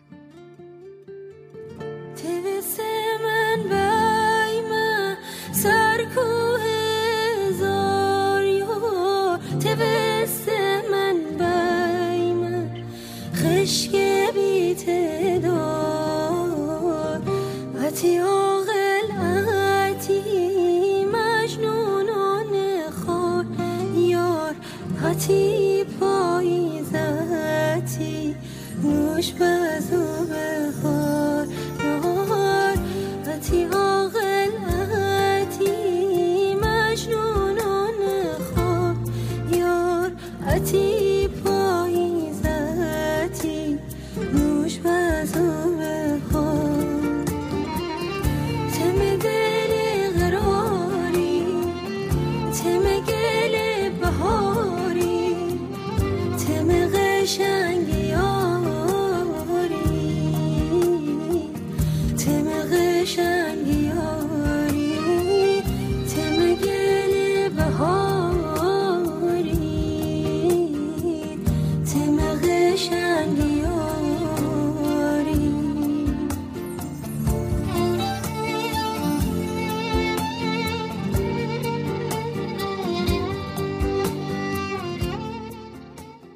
تا مدتها تنها مدرک شناسایی صفوی همون برگه تبرع نامش بود. با همون هر جا می‌رفت خوش معرفی می‌کرد. یه روزی میره به اداره آویر همون اداره خارجی های کاگبه که برای دریافت شناسنامه اقدام بکنه. اونجا یه آقایی رو می‌بینه به اسم آقای رستم داخته. رستم داخته یکی از مهاجرای قفقازی بود که یک مدت طولانی در شاهی سکونت داشت. وقتی که عطا صفوی بچه بودن. اون موقع جاسوس شوروی بود. جاسوس کاگبه بود. یه پسری هم داشت به اسم رعوف که همسن و سال عطاینا بود. اینا تو همون شهر دوشنبه سکونت داشتن. این آقای رستم داخته این ورم که اومده بود در ظاهر کارگر کارخونه نساجی بود ولی در اصل به شغل شریف آدم فروشی و خبرچینی برای کاگبه اشتغال داشت. به همین دلیل هم تونسته بود خیلی زود یک آپارتمان سه خوابه ای تحویل بگیره. گویا کلا در همه حکومت های استبدادی این آدم فروشی خیلی شغل نون و آب داریه. توی آویر که صفوی رو می‌بینه بهش میگه اینجا چیکار می‌کنی؟ صفوی هم میگه که اومدم شناسنامه بگیرم. میگه خیلی خوب باشه. بشین من برات یه نامه می‌نویسم. درخواست شناسنامه برای تابعیت شوروی. می‌نویسه نامه رو و میگه که برو. این اتاق بده به خانم فلانی مثلا صفوی هم خیلی تشکر می‌کنه و میره توی راه ولی نامه ای که این آقای رستم براش نوشته رو پاره می‌کنه. وارد اتاق میشه به خانم میگه که من درخواست شناسنامه دارم با اون سیستم پناهندگی سیاسی و اینجور چیزا. خانم هم میشینه. براش دیکته می‌کنه صفوی می‌نویسه و تحویل میده و میاد بیرون. رستمه وایساده پشت در بهش میگه که آره تحویل دادم و حالا ایشالله که اوضاع حل میشه. بعد دو سه ماه شناسنامهش اومد رفت از هم خانومه تحویل بگیره. اونم بهش گفت که این شناسنامه های داخلی این شناسنامه که به پناهنده ها داده میشه این این حالت رو داره که شما بدون اجازه حق خروج از شهر رو نداری. و هر موقع خواستی بری جایی باید بیای. اینجا اجازه بگیری سه ماه یه بارم باید بیای. امضا بزنی. عین همون تبعیدی من تا حالا یک مدرک شناسایی دیگه بهش داده بوده. اتفاقا با این محدودیت یک جریانی هم پیدا کردن. سال دوم دانشگاه بودن. یکی از دوستانشون اینا رو دعوت کرد به مراسم عروسی خودش در شهر سمرقند صفوی و علی اکبری رو. اینا یه نامه نوشتن به آویر که عروسی دوستمونه اجازه بدیم ما بریم. فوری رد درخواستشون اومد. علی اکبری که گفت دیگه رد کردم من نمیام صفوی ولی لج کرد پا شد رفت سمرقند. رفت شب رسید اونجا می‌گفت که یه خونه خونه باغ دو طبقه داشتم بسیار با صفا شب و زیر درخت و توی پشبند خوابیدم و ساعت 6 صبح در خونه رو زدن. این رفیقشون عرفان نامی بود. رفت در و باز که یه رو بعد برگشت اومد به صفوی گفت که اومدن دنبال تو. صفوی رفت جلوی در یه مأمور کاگبه اونجا بود. بهش گفت که مدارک تو بده. صفوی هم شناسنامه مهاجر سیاسیشو نشون داد. مأمورم گفت که این مهر اجازه خروج نداره. پاشو بریم. صفوی کلی خواهش و التماس کرد که آقا من که اینجا کاری ندارم که. خارج که نیومدم آمریکا که نیومدم که. شما انقدر حساس شدی. خواهش می‌کنم از تو این روز عروسی هار دومادو نگیر. عروسی رفیق صمیمی ماست. بذار ما امشب باشیم فردا صبح میریم. مأموری یه ذره رام میشه و میگه که باشه ولی به شرط اینکه فردا صبح بلیت بگیری برگردی دوشنبه. صفوی میگه باشه. اتفاقا عروسی خیلی خوبی بود.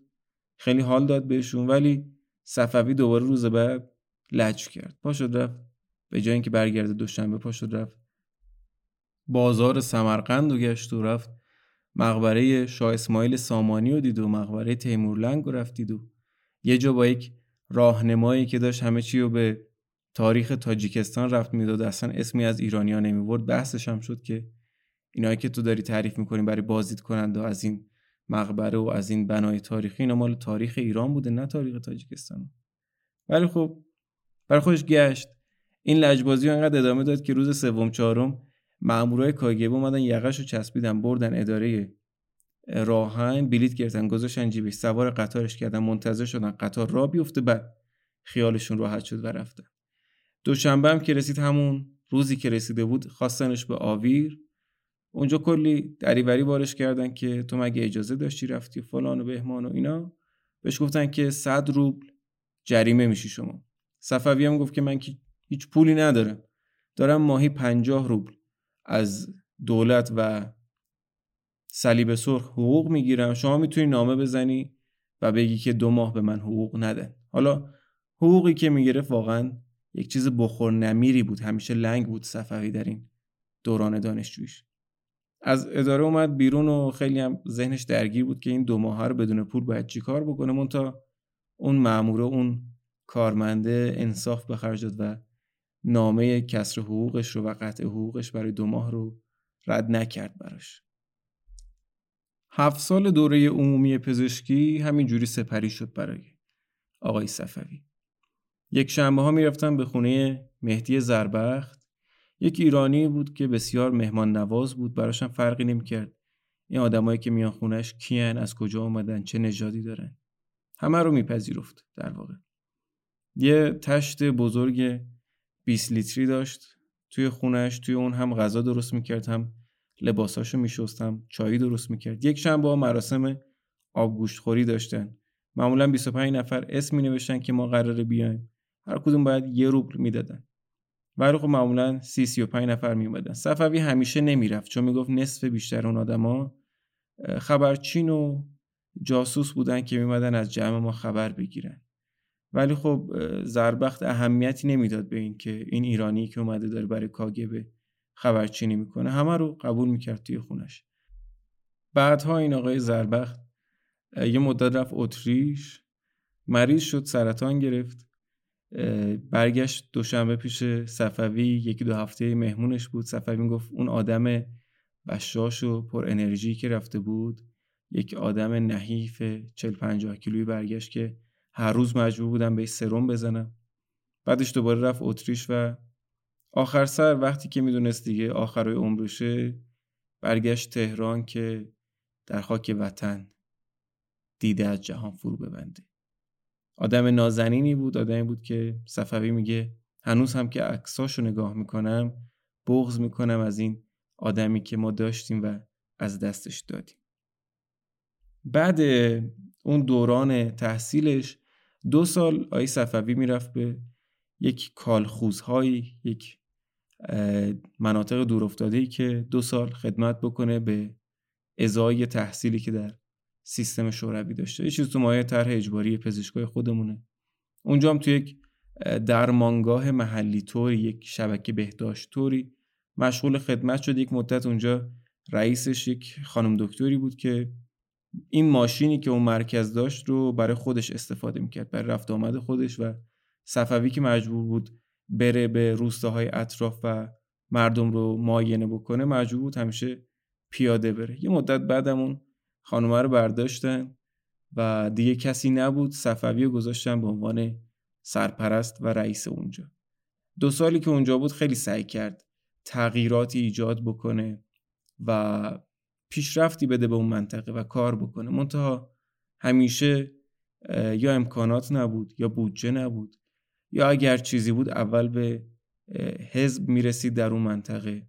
حالا هر موقع قرار بود یک بازدیدی بیان می یه سری تجهیزات خالی می‌کردن اینجا بعدش که این بازدید کننده ها می‌رفتن میمدن جمعش می‌کردن. چند باری هم تو اون بازدیدها و اینا جلوی مقامات حزب اعتراض کرد و سر صدا کرد و اینا. ولی خب می‌گفت که هیچ فایده ای نداشت جز اینکه یک صفحه دیگری به پرونده من در کاگبه اضافه می‌کردین اعتراض های من. بعد از دو سال کارش تموم شد و یه جشنی هم اونجا براش گرفتن کارمنده که اونجا داشت. اومد بیرون و چون علاقه داشت به جراحی در همون سالهای دوران عمومیش هم خیلی تلاش می‌کرد که خودش رو توی اتاق عمل جا بده و یه چیزی یاد بگیره یک نامه نوشت یک درخواست رسمی نوشت به وزیر بهداشت اون موقع و درخواست کرد که من رو در دوره دو ساله جراحی عمومی بپذیریم که من برم ادامه تحصیل بدم. وزیر بهداشتم یکی از اساتید خودش بود در دانشگاه و خیلی خوب میشناختش. با درخواستش موافقت کرد و صفوی وارد دوره جراحی عمومی شد. اونجا هم اساتیدی داشت. یک استادی داشت که خودش هم به بحانه های واهی ده سالی رو در ماگادان سپری کرده بود با اون استاده. خیلی رابطهش خوب بود. خیلی به هم احترام میذاشتن. استاد خیلی سخت کوشی بود خودش.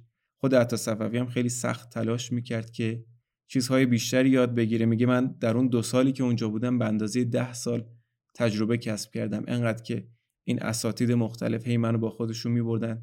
سر جراحی سخت میبردن. جراحی آسون رو به من میسپردن. و خیلی علاقه داشت به این اساتیدش و خیلی چیزا ازشون یاد گرفت. این استادش هم آقای تالبیانس بعدها سرطان معده گرفت یک ماه آخر عمرش رو در همون بیمارستان بستری بود. عطا و بقیه دانشجو مرتب به سر می‌زدن. حتی بعد از مرگش هم عطا مرتب می‌رفت به خانوادهش سر می‌زد از سر احترامی که به این استادش داشت و می‌گفت که برای این استادم تعریف می‌کردم بازجوی من آقای میرزاییان اونم ارمنی بود تو هم ارمنی هستی ولی تو کجا و اون کجا؟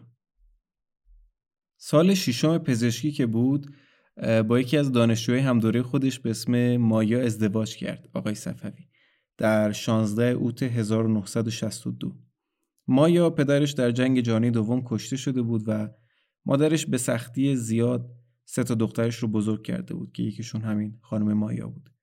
در تابستون همون سالم پسرشون آرمان به دنیا اومد.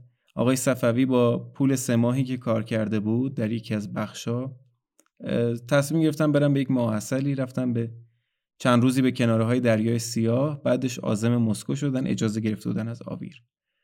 شب دیر وقت رسیدن به مسکو. ناچار رفت به خونه فردی به اسم بقراتی که زمانی یکی از آدم های حزب توده بود در ایران. یک دبیر نسبتا رد بالایی بود.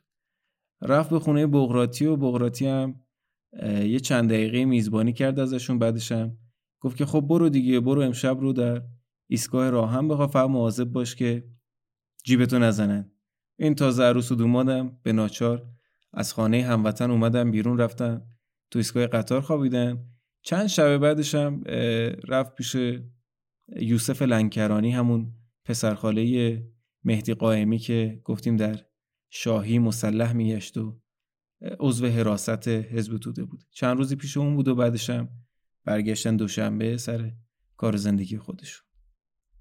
بعد از دوره جراحی هم آقای صفوی فرستادن به بخش اورولوژی. خیلی کار سختی بود منتقل شدن به این بخش. مونتا استادی داشت که مسئول اون بخش بود و با تلاش های اون صفوی منتقل شد و از سال 67 تا سال 2002 در بخش اورولوژی کار کرد و برای خودش در تاجیکستان به یکی از کل گنده های این رشته تبدیل شد. بعدها آقای صفوی. در سال 71 آقای صفوی رو فرستادن سه ماه بره باکو در یک دوره تخصصی شرکت بکنه. از هر جمهوری یک اورولوژیست فرستاده بودن اونجا که یک کنفرانسی داشته باشن یک تبادل نظری داشته باشن در یک دوره زیر نظر دو تا از اساتید باکو شرکت بکنن. از اونجا هم داستانهای مختلفی تعریف می‌کنه صفوی. یه جا رفته بود بازار و دید که یک زن روس داره با یک فروشنده دعوا می‌کنه. دعوا از این قرار بود که زن روس اومده بود نیم کیلو روغن بخره. منتها چیزی که بهش داده بودن 300 گرم بود. شروع می‌کنه به داد و بیداد و فوش دادن و اینا. همه فروشنده های اون مغازه از اون پستویی که بودن میان بیرون و رئیس فروشگاه میاد خیلی محترمانه به خانم میگه که چی شده مشکل چیه؟ میگه من نیم کیلو روغن خریدم ولی این 300 گرم به من داده. این فروشنده این آقایی که اینجاست. رئیس فروشگاه جوش میاره و شروع می‌کنه به داد و بیداد و فوش دادن و انقدر آتیشش تون می‌شد که به این فروشنده می‌گفت من تو رو بیچاره می‌کنم من تو رو میندازم بیرون من تو رو میندازم زندان من می‌کشم داد و بیداد و حمله می‌کرد به سمت این فروشنده. بقیه مغازه‌دارا میومدن نگهش میداشتن. انقدر این آب و تاب داد انقدر این جوش اوورد که حتی اون خانومم منصرف شد و رفت کمک فروشنده که از دست رئیسش نجاتش بده. رئیسم هی به خانمه می‌گفت که آخه خانم محترم من چجوری می‌تونم شرف سوسیالیستی رو نادیده بگیرم؟ این بلایی که سر من آورده این فروشنده اصلا قابل گذشت نیست. و آخر سر ولی خانومه میگه که من آقا من شکایت نمی‌کنم و ولش بکنیم میره. بعد اینکه خانومه رفت رئیس این فروشگاه برگشت به فروشنده گفت که کپک اغلی مگه من صد دفعه به تو نگفتم اول طرف تو بشناس بعد کم فروشی بکن؟ حالا برو برو یه چایی بذار کلی داد زدم گلوم گرفته. مشخص شد که همش هماهنگ شده بود بینشون. اونجا یه مسابقه بسکتبال هم بود بین تیم زنان ایران و زنان آذربایجان که صفوی رفت. از نزدیک دید و می‌گفت که خیلی حس عجیبی داشت دیدن هموطنان خودم و با هر گلی که می‌زدن من کلی میپریدم و تشویق می‌کردم. بعد سه ماه هم برگشت دوشنبه سر کار خودش. همونجا مشغول بود تمام بخش اورولوژی. مرتب می‌رفت به مناطق مختلف. خیلی چیز روتینی بود که این رو مثلا بفرستن یه شهر دیگه یه جراحی انجام بده و برگرده آقای صفوی گفتم مهدی قائمی براش یه دونه ویزای ایران فرستاده بود. این ویزاها رو بعد یک سال یک بار تمدید می‌کردن. خود صفوی نه پولش رو داشت و نه اجازهش رو داشت که بره تا مسکو به سفارت ایران و تمدیدش بکنه. اینو هر سال با پست میفرستاد برای سفارت. اونا تمدید می‌کردن و با یک نامه پیشنهاد به برگشت به ایران میفرستادن برای صفوی. صفوی هم همیشه جواب نامه رو می‌داد که من در اولین فرصتی که تحصیلم رو تمام کردم برمیگردم ایران. پیش خودش اینجوری فکر می‌کرد آقای صفوی که من پزشک میشم. برمیگردم ایران. اونجا نهایتا به جرم توده بودن. یکی دو سال میرم زندان. بعدش برمیگردم به آغوش جامعه و کارم رو انجام میدم. منتها سال سوم چهارم به بعد دیگه سفارت ویزا رو تمدید نکرد. هر آدم های صفوی نامه نوشت برای سفارت هیچ جوابی بهش نرسید و دیگه ویزای ایران رو دیگه نداشت صفوی. برگردیم به همون دورانی که دیگه متخصص اورولوژی شده بود و اونجا داشت کار می‌کرد. یک روزی بهش میگن که شما پاشو برو به فلان شهر و یه جراحی داری انجام بده. ماشینم منتظرت برو تا فرودگاه. صفوی میره فرودگاه و میگه که هواپیما کجاست؟ میگن که هواپیما هنوز نیومده. بشین منتظر باش. میشینه یه ساعت دو ساعت سه ساعت چهار ساعت. چندین ساعت منتظر میمونه و هیچ خبری از هواپیما نمیشه. بعدش میان بهش میگن که آقا اصلا کنسل شد شما برو تا بعد دوباره خبر بدیم بهت. صفوی میگه آخه مریض بود و فلان و اینا ولی خب چاره نداشت دیگه هواپیما نبود. برمیگرده بیمارستان. وقتی برگشت بیمارستان فهمید که شاه ایران اومده بوده تاجیکستان و همسرش که اون موقع می‌شد ملکه ایران برای بازدید اومده بود به بیمارستانی که صفوی درش کار می‌کرد. و مسئولای این بیمارستان از ترس اینکه صفوی بپره جلوی ملکه ایران و بگه که من ایرانی هم و می‌خوام برگردم و اینا صفوی رو فرستاده بودن پی نخودسیا و اینطوری فرصت حرف زدن مستقیم با یکی از مقامات بلندپایه ایران رو از دست داد آی صفوی. سالها همینجوری زندگی اینها ادامه داشت. پسرش آرمان هم پزشک شد ازدواج کرد. صاحب یک فرزند شد و حالا داشتن 5 6 نفری توی خونه کوچیک زندگی می‌کردن. اون اوایل که خونهشون 12 متری بود با بدبختی یک خونه 23 4 متری گرفتن. بعد از چندین بار رد درخواست و اینجور چیزا. آخر سر ولی آقای صفوی یک نامه پزشک شایسته گرفت از وزارت بهداری. مایا همسرش هم استاد دانشگاه بود. پسرش هم پزشک بود و با کلی درخواست و دنگ و فنگ و چندین بار رد بشه چندین بار خونه ای که قرار بوده به اینا برسه رو می‌دادن به آدمای خود کاگبه و اینا. آخر سر یک خونه سه خوابه ای گیر اینا اومد و یه ذره فضاشون بازتر شد. پسرش فرزند دومش هم به دنیا آمد در همین دورانی که داشتن و روال زندگیشون همینجور ادامه پیدا کرد.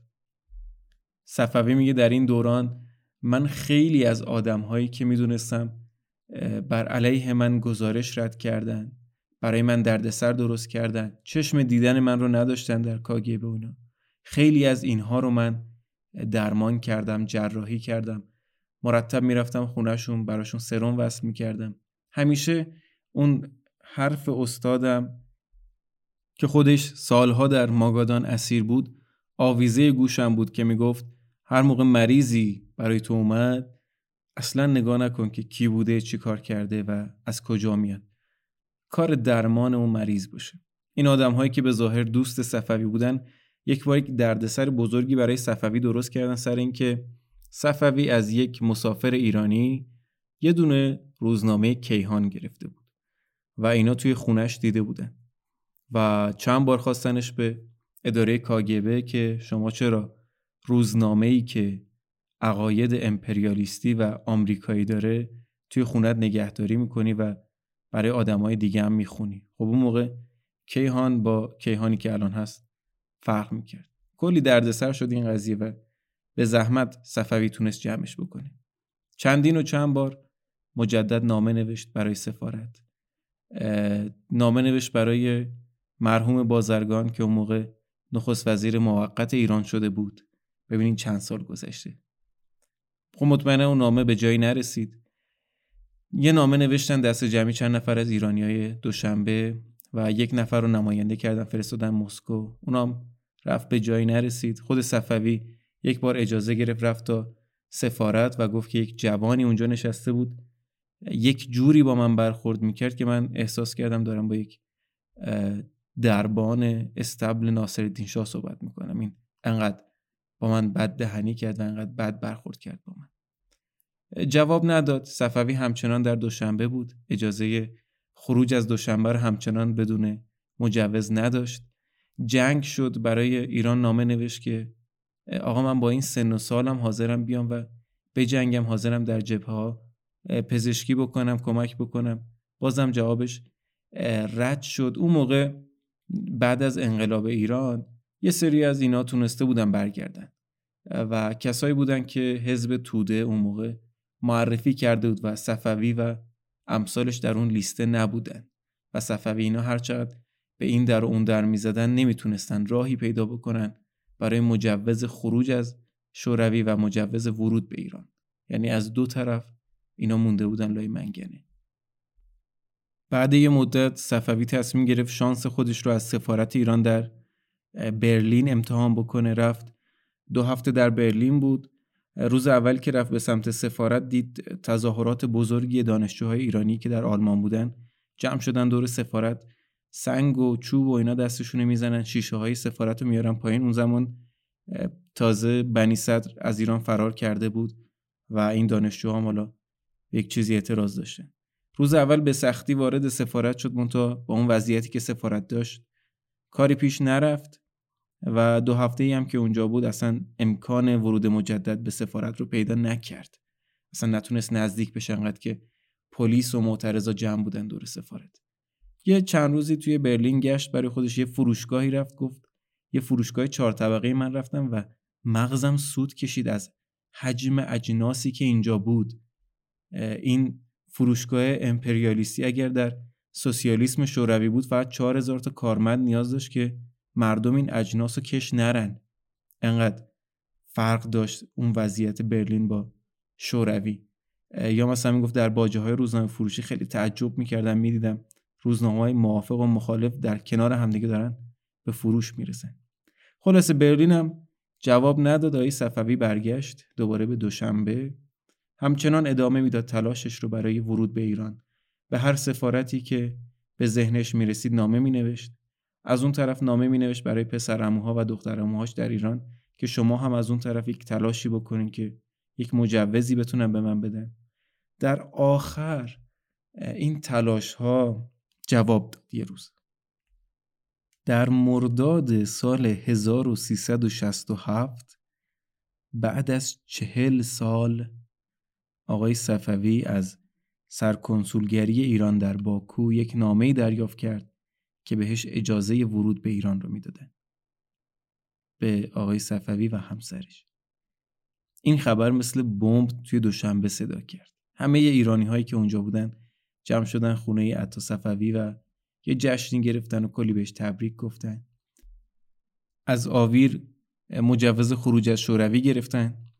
پسرموش سید عباس آدرس یکی از بستگان همسرش رو برای صفوی فرستاد که در باکو ساکن بودن و گفتش که شما می‌خوای کارت انجام بدی بیا برو خونه اینها.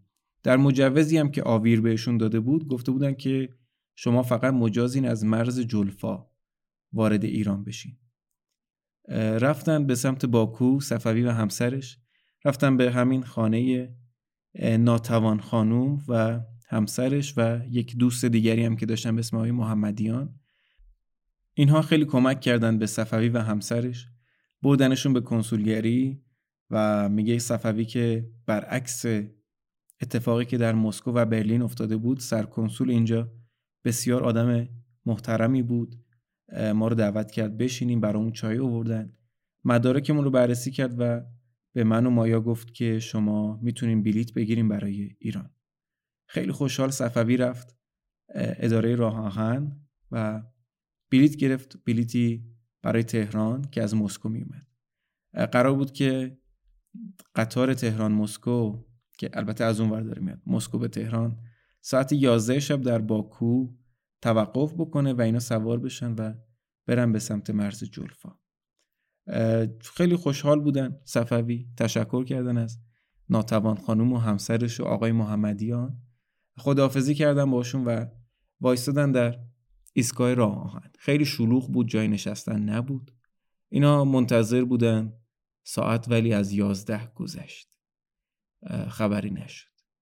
ساعت یک و نیم بود که یه قطاری وارد شد منتها. بلنگوی ایستگاه گفت که قطار شماره 92 وارد شده. اینا همچنان منتظر بودن. ساعت گذشت و مثلا رسید به چهار صبح. صفوی میگه که خبری نشد از قطار. هرچند منتظر بودیم هیچ خبری نشد مسافرها رفته بودن. دیگه خلوت شده بود ایستگاه راه آهن. همه باجه ها بسته بود کسی نبود ما بریم ازش سوال بپرسیم و ما همچنان منتظر ایستاده بودیم بلا تکلیف. تا اینکه ساعت هفت نیم هشت صبح باجه ها باز شدن. ما رفتیم از یکی از اینا پرسیدیم آقا ما بلیت داشتیم برای جلفا که بریم به سمت تهران. منتها این قطارش نیومد. اون متصدی اون باجه هم گفتش که چرا اومده رفته؟ شما سوار نشدی. بعدها فهمید صفوی که اون قطار شماره 92 اسم رمز قطار مسکو تهران بود که به سبک استالینی هنوز به اسم رمزش و به شمارش خونده می‌شد و نمی‌گفتن که قطار مسکو به تهران وارد شد. خیلی ناراحت میشه صفوی. اصلا نمی‌فهمه که چی کار باید بکنه؟ قطار اومد وایساد. ما سوار نشدیم بعد چهل سال انتظار. قطار جلومون بود ولی ما نمی‌دونستیم که این قطار همونیه که ما باید سوارش بشیم و بریم. میره دوباره برای بلیت خریدن و بهش میگن که قطار بعدی مسکو به تهران یک هفته دیگه میاد. مجبورا همون بلیت یک هفته دیگر رو می‌خره. میگه حالا چهل سال صبر کردیم. یه هفته هم روش میره به سمت چند تا هتل و می‌بینه که انقدر هتل ها گرونه اصلا نمی‌تونه یک هفته بمونه توی هتل. یک هفته هم دیگه توی ایستگاه قطار هم نمی‌تونن زندگی بکنن که. اینو مایا دیگه اون جوانهای چیز نیستن که. دوتا آدم نسبتا مسنی الان. با خیلی شرمندگی میرن دوباره به سمت خونه همین ناتوان خانوم و جریانو که براش تعریف می‌کنن اینا دیگه ناراحت میشن از اینکه این اتفاق افتاده. مونتا با آغوش باز اینا رو میپذیرن. یک هفته مجدد میمونن خونه اینها و هفته بعدش قطار شماره 92 رو که بلنگوی ایستگاه می‌خونه صفوی میپره توی قطار و سوار قطار میشه. به حاشیه رود عرس که می‌رسن صفوی میگه که من این سمت مرز داشتم سیم خاردارها و برجک های دیدبانی رو می‌دیدم و خاطره چل سال گذشته خاطره ورودمون به شوروی برام زنده شد و حس خیلی بدی بهم داد. در جلفای روسیه پیاده شدن سربازا اومدن اینا رو تفتیش بدنی کردن چمدوناشون رو گشتن و مدارک تحصیلی صفوی و پنجاه روبل پولی که داشت رو ازش گرفتن. هرچه از صفوی التماس کرد که آقا بذار اینا رو من با خودم ببرم. گفتن که نه این مدارک سازمانیه و اگر بخوای ببری باید برگردی و اجازه نامش رو بگیری. دیگه فایده ای نداشت. صفوی سوار قطار شد و قطار از آخرین گردنه گذشت و در 28 مارس 1989 بعد از 41 سال و 176 روز عطاالله صفوی برگشت به وطن. و زیر لب این مصره از مولوی رو برای خودش خوند. بکشای لب که قند فراوانم آرزوست. یه شب سرد بات برم و بیرون های رو با آب جان بلاره سفت دار سری سبز میدون های رو با آب جان بلاره اگر یه شب خواستم بیم دی بلو های رو با آب جان بلاره یا غرق سرکشم یا غرق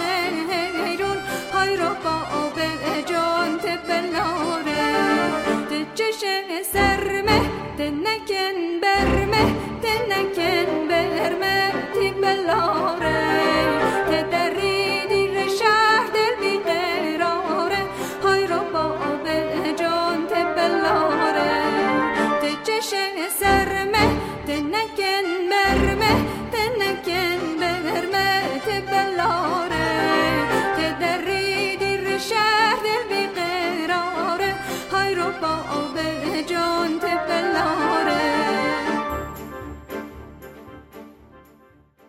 چند ساعت بعد وارد ایستگاه راه آهن تهران شده. اولین چیزی که نظر صفوی رو خیلی جلب کرد تعداد زیاد خانم هایی بود که با چادر سیاه حضور داشتن. و یه ذره تو ذوقی زد چون می‌دونست که در فرهنگ ایرانی رنگ سیاه رنگ عذاب و اینهاست. خب آشنا نبود با شرایط ایران. تو محوطه بیرونی هم خیلی تعجب می‌کنه از اینکه دیگه از اون دار و درخت ها و فضای سبز و اون رستوران بنفشه دیگه خبری نیست. اون چیزهایی که شاید 40 45 سال پیش دیده بود. تو محوطه که پیاده شدن وارد فضای ایستگاه راه آهن که شدن کسی رو آشنا ندیدن. صفوی اومد بره یه زنگی بزنه. از ایستگاه راه که اومد بیرون بوی گازوئیل و بنزین و آلودگی هوا قشنگ زد تو صورتش. اصلا انتظار چنین چیزی رو نداشت. رفت اونجا توی اتاق یه نفری رو پیدا کرد. براش توضیح داد که آقا من از خارج اومدم پول خورد ندارم اگه ممکنه یه کمکی به من بکن من بتونم یه زنگی بزنم به دوستی آشنای چیزی بیاد دنبالمون. طرفم تلفن خودش رو میده تلفن اتاق خودش رو میگه بیا زنگ بزن. صفوی زنگ زد به خونه یکی از دوستان قدیمی خودش علی تاهری علی تاهری هم کسی بود که تا ماگادان با اینا رفته بود. خانم علی تاهری گوشیو که جواب میده می‌شناسه صفوی و میگه که عطا جان همونجا بمون علی داره میاد دنبالت. صفوی که برگشت پیش مایا دید که سه تا جوان ایستادن کنار مایا. وقتی نزدیکتر شد یکی از این جوونا برگشت به صفوی گفت که امو عطا شمایی؟ صفوی هم میگه آره. و اینا میان بغلش می‌کنن و ماچوبوسه و اینجور چیزا و میگن که ما پسرای سید عباسیم. سید عباس پسر عموی صفوی بود کسی بود که پدرش که فوت شد یعنی عموی عطا که فوت شد آقای سید اسحق اینا رو این بچه ها رو آورد پیش خودشون نگه داشت. تو اپیزود اول تعریف کرده بودیم. دو تا پسرای سید عباس بودن به اضافه دومادش و بهش گفتن که امو ما باید تو رو ببریم وگرنه بابا خیلی عصبانی میشه که ما سپردیم دست کسی دیگه صفوی هم میگه با ما زنگ زدیم رفیقمون بیاد دنبالمون. این پسرا بهش میگن که ما زنگ می‌زنیم میگیم که ما شما رو بردیم. سواری پیکانی می‌کنن صفوی و مایا رو و از تهران می‌برن به سمت بهشهر جایی که سید عباس اونجا سکونت داشت. توی راه میگذرن از این مسیری که صفوی میگه چهل سال پیش چهل چهل و پنج سال پیش من و مهدی قائمین مسیر رو چند بار اومده بودیم. رسیدم به ساری از ساری که رد شدن کارخونه گونی بافی رو دید کارخونه نساجی رو دید. جاهایی که براش پر از خاطره بود. رسیدم به شهر و اونجا آوردن جلوی پاش یه گوسفندی رو قربونی بکنه خیلی صفوی تلاش کرد که این گوسفند زبون بستر نجات بده ولی نتونست. سید عباس اومد استقبالش. بعد از چهل دو سال داشت پسرموش رو می‌دید. بارون هم داشت میبارید. خیلی فضا رو احساسی کرده بود. کلی مهمون جمع شده بود توی خونه سید عباس برای اینکه این پسر امو و این فامیل چهل سال دور افتاده رو بخوام ببینن خیلی هاشون برای دفعه اول بود که میدیدنش. خیلی فضای عجیبی بود. تا چهار صبح نشستن اینا به گفتگو و تعریف خاطرات و چهار صبح فرستادن اتار که گفتن دیگه برو بخواب شد ولی ساعت 6 صبح که نشده بود صدای در میاد. این پسرای سید عباس میرن در باز می‌کنن می‌بینن که آقای تاهری همون علی تاهری که قرار بود به ایستگاه دنبالشون به اضافه پور حسنی اومدن دیدن عطا پور حسنی که گفتیم با همدیگه اصلا رفته بودن شوروی با مهدی قائمی و اینها. علی تاهری داشت بعد از 20 سال می‌دید صفوی و پور حسنی رو که رفیق دوران دبیرستانش بود رو بعد از 39 سال داشت مجدد می‌دید. وقتی همدیگه رو داشتن بغل می‌کردن هیچ کدوم باورشون نمی‌شد که تونستن همدیگه رو زنده پیدا بکنن. بعد از این همه مدت بعد از این همه فلاکتی که کشیده بودن می‌گفت همین پور حسنی و مهدی قائمی بودن که وقتی می‌خواستن منو جدا بکنن بفرستن به الگن اوگل دست و پای منو گرفته بودن که داشتن مقاومت می‌کردن و نمیذاشتن منو ببرن. یک جانفشانی یک ایثار خیلی بزرگ شما در اردوگاه کار اجباری باشی و اینجوری مخالفت بکنی با اون سیستمی که دارن. یکی از شما رو جدا می‌کنن و می‌برن خیلی حس عجیبی داشتن با هم دیگه اون لحظه. و همین تاهری و پور حسنی اصرار می‌کنن به سید عباس که ما می‌خوایم این رفیق خودمون و همسرش رو ببریم با خودمون. ببریم بگردونیم یه تجدید خاطره ای بکنیم. سید عباس هم اول مخالفت کرد بعد گفت که خب باشه دیگه مهمونه. هر جور خودش راحته. رفتم با هم دیگه یه سری زدن مناطق قدیمی رو اون شهر شاهی رو که دیگه قائم شهر شده بود و ساری و رفتن گشتن همه جایی که براشون پر از خاطره بود. بیمارستانش همون جایی که خانواده سید اسحق یک خانه کوچیکی داشتن اون گوشه تو اتاقی زندگی می‌کردن. اون خانواده پر جمعیت و مرغ و خروس نگه می داشتن صفوی میگه من رفتم دیدم همون خونه هنوز هست و یک زن و شوهر جوانی جای ما داشتن زندگی می‌کردن. رفت براشون تعریف کرد که ما چل پنجاه سال پیش اینجا ساکن بودیم. یک وعده غذایی یک ناهاری یا شامی رو مهمان همون زوج جوان شدن و براشون تعریف کردن از گذشته اون مکانی که الان خودشون درش ساکنه. خیلی مایا دوست داشت که علی اکبری رو ببینه. چون اینا با همدیگه پنج سال توی واحد ساختمانی زندگی کرده بودن. علی اکبری رو دوباره یک تعریفی بکنم روابطش با عطا صفوی رو. علی اکبری همونی بود که عطا صفوی اووردش دانشسرا بعد گرفتنش صفوی رفت زمانتش کرد. فرار کرد رفت شوروی و صفوی مجبور شد فرار بکنه به شوروی. و اون جریانات این چهل سال بدبختی شروع بشه. همون کسی بود که صفوی وقتی برگشت به دوشنبه بهش اصرار کرد که تو هم با من درس بخون و بیا بریم پزشک بشیم. و این کار رو هم کردن. با هم دیگه رفتن پزشکی خوندن. همون کسی بود که دزدی کرد توی مزارع پنبه چینی و صفوی اومد کمکش خودش فلنگو بست. رفت. صفوی میگه در تمام این سالها علی اکبری یک خبرچین ارزان قیمت بود. یعنی برای امتیازات خیلی جزئی و کوچیکی جاسوسی من رو می‌کرد برای کاگبه و کسانی که ازش اطلاعات می‌خواستن. علی اکبری ازدواج کرده بود در دوشنبه.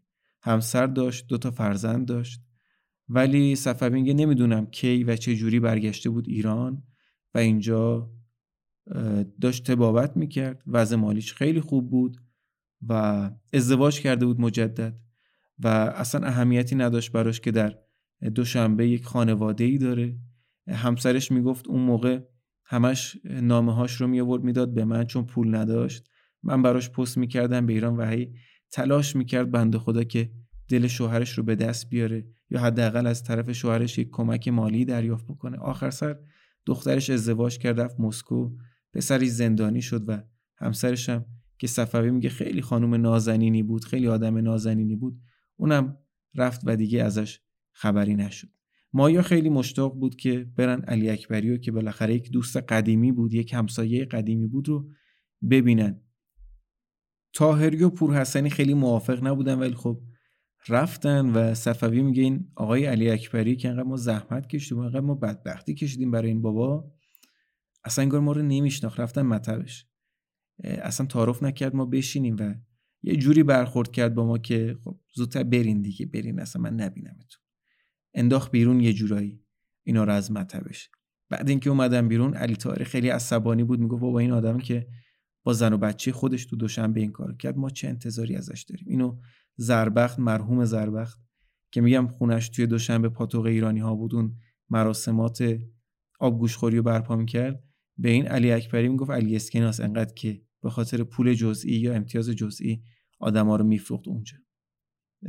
بالاخره این اتفاق افتاد و صفوی میگه که آبروی ما رو جلوی زنمون برد این آقای علی اکبری. بعد چند روز میرن مشهد با هم دیگه. خیلی خوشحال میشه صفوی از اینکه تونست بره مقبره فردوسی رو ببینه رفت زیارت کرد. بعدش هم دوباره برگشتم به شهر. توی جیب کتش توی چمدونش مدرک تخصص اورولوژیش رو پیدا کرد. همین مدارکش رو گرفته بودن. این یه دونه توی جیب کتش مونده بود. با کمک یکی از آشناهاشون در وزارت بهداشت مدرک رو ترجمه کردن فرستادن برای دانشگاه علوم پزشکی تهران اونجا برای ارزیابی تخصصش توی سه تا عمل جراحی شرکت کرد. برای اینکه بدن کارش درسته یا نه. گفتمون توی تاجیکستان برای خوش کله گنده بود صفوی دیگه در زمینی اورولوژی.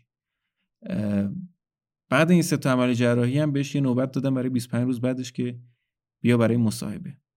رفت برای مصاحبه دید که 12 نفر آدم نشستن هیچ هم خوش معرفی نکرد بهش.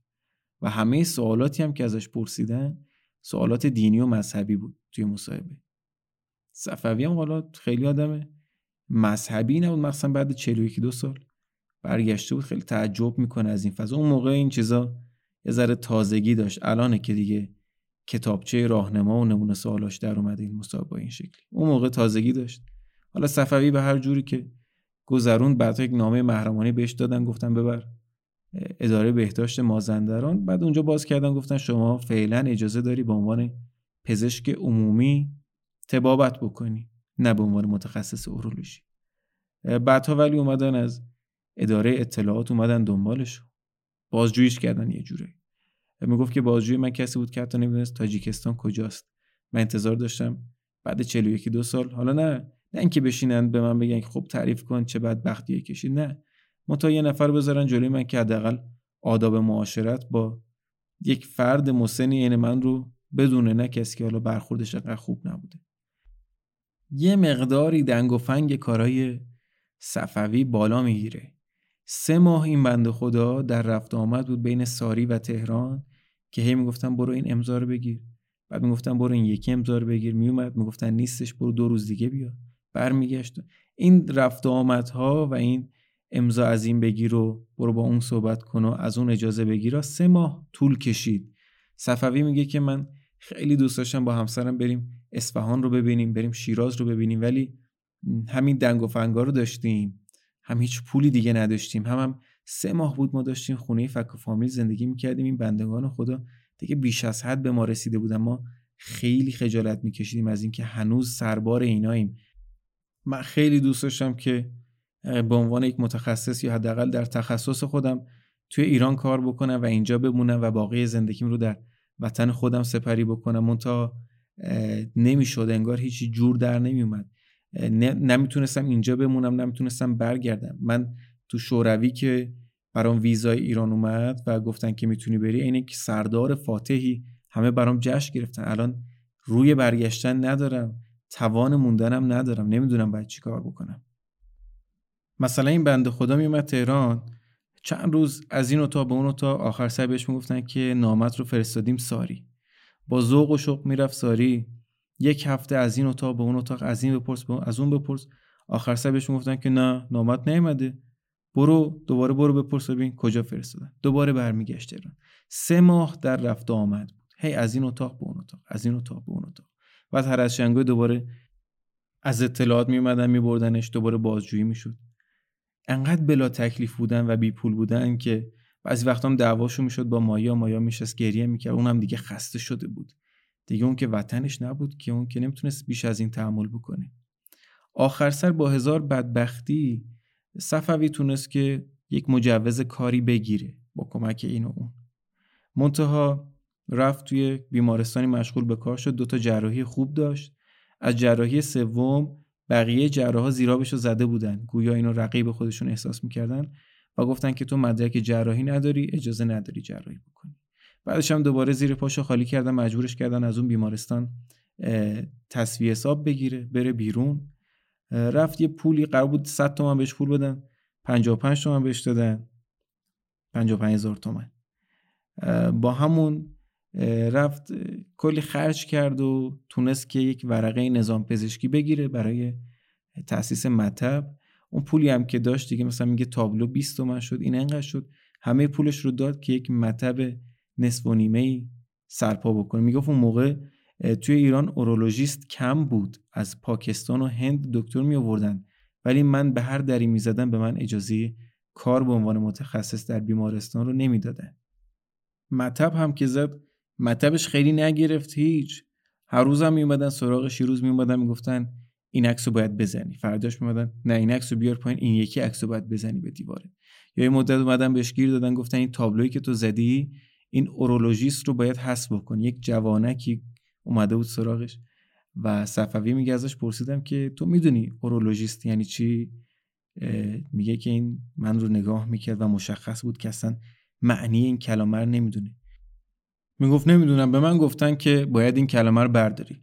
صفوی هم بهش می‌گفت که بابا خدا من دیگه پول ندارم بدم تابلو جدید بزنم. بذار یکم کار بکنم پول دستم بیاد باشه. تابلو رو عوض می‌کنم این کلمه رو برمیدارم اگه خیلی بهتون برمیخوره. انقدر شرایط سخت شد انقدر از همه جا داشتن میکوبیدن این آدم رو که صفوی میگه من رفتم سر قبر پدر و مادرم. قبر پدرش آقای سید اسحق می‌گفت یک جایی بود که دیگه اون تیکه رو صاف کرده بودن روش اداره پست زده بودن. من رفتم توی اداره پست داشتم در و دیوار رو نگاه می‌کردم و با پدرم حرف می‌زدم. بهش می‌گفتم با به خدا من آدم وطن فروشی نیستم و من دیگه هر کاری کردم ولی مجبورم برگردم. دیگه نمی‌تونم اینجا بمونم. اجازه نمیدم به من اینجا کار بکنم. و فکر نکنی من کشورم رو دوست ندارم تلاش نکردم. به خود دیگه نمی‌کشم. دیگه من تا اینجا تونستم تحمل بکنم. اینجور داشت از در و دیوار اداره پست به عنوان پدرش اجازه می‌گرفت که برگرده. تو ذهنشم همش درگیری داشت از اینکه حالا من برگردم شوروی این ایرانی های عشق شوروی اونجا اونایی که خیلی وصل بودن به سیستم شوروی قراره که پوزخند بزنن به من که دیدی اونور خبری نبود؟ دیدی سوسیالیسم ما اینجا خیلی جواب میده خیلی بهتره؟ نگران اینم بود خیلی ولی خب دیگه چاره ای براش نموند واقعا. تا جایی که جا داشت تلاش کرد بمونه کار بکنه ولی خب هم مطبش نگرفت هم خیلی از این اون پول قرض گرفته بود خیلی حس بدی داشت نسبت به این.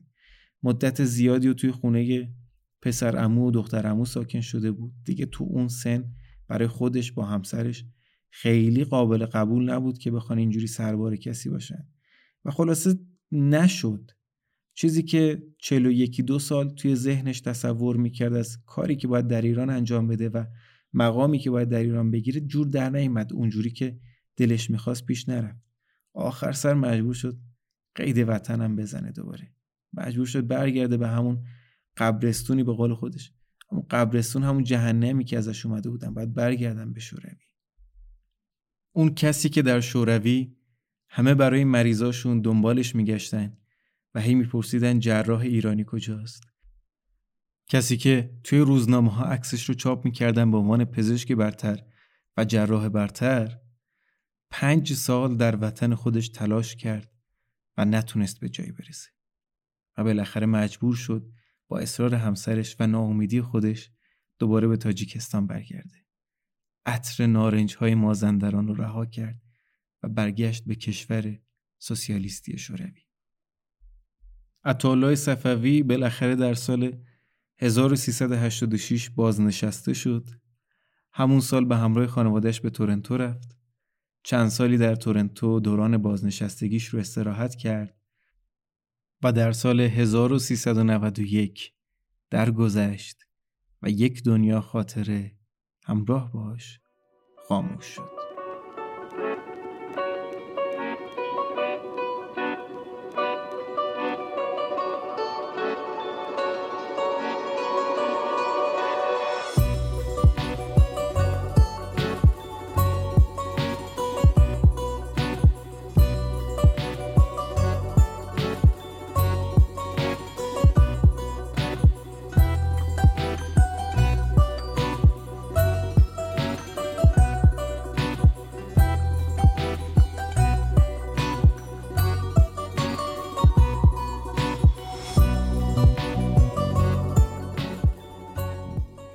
به پایان اپیزود ششم داستاوا و قسمت آخر در ماگادان کسی پیر نمی شود رسیدیم.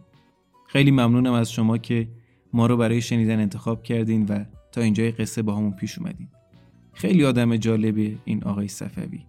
کسی که اینقدر فلاکت و درد رو تاب آورده و کسی که برای کوچکترین امکانات زندگیش هم اینطور جنگیده و بعد از همه این سالها و بعد از همه این فلاکت ها همچنان به وطنش عشق ورزیده. به نظرم خیلی بیشتر از یک کتاب و یه پادکست ارزش داره که به زندگیش پرداخته بشه. از بعد از خروج از قطب شمال رو ما برای اینکه این قصه چهار اپیزودی نشه یه مقدار خلاصه کردیم. اگر می‌خوایم بیشتر بدونین و با جزئیات بیشتری بخونین می‌تونید به کتاب رفرنس این پادکست مراجعه بکنید کتابی به همین نام در ماگادان کسی پیر نمی شود از نشر محترم سالس و به تلاش آقای عطابک فتولاه زاده که در اون نامه های آقای صفوی به خودش رو به چاپ رسونده. مجدد مثل آخر همه اپیزودها ازتون این درخواست رو دارم که اگر داستاوا رو شنیدین و پسندیدین ما رو به دوستانتون معرفی بکنید حالا چه در مکالمات خصوصی چه در صفحه اینستاگرامتون و به هر روشی که خودتون صلاح می‌دونید نظرات و انتقاداتتون رو لطفا برامون بنویسین.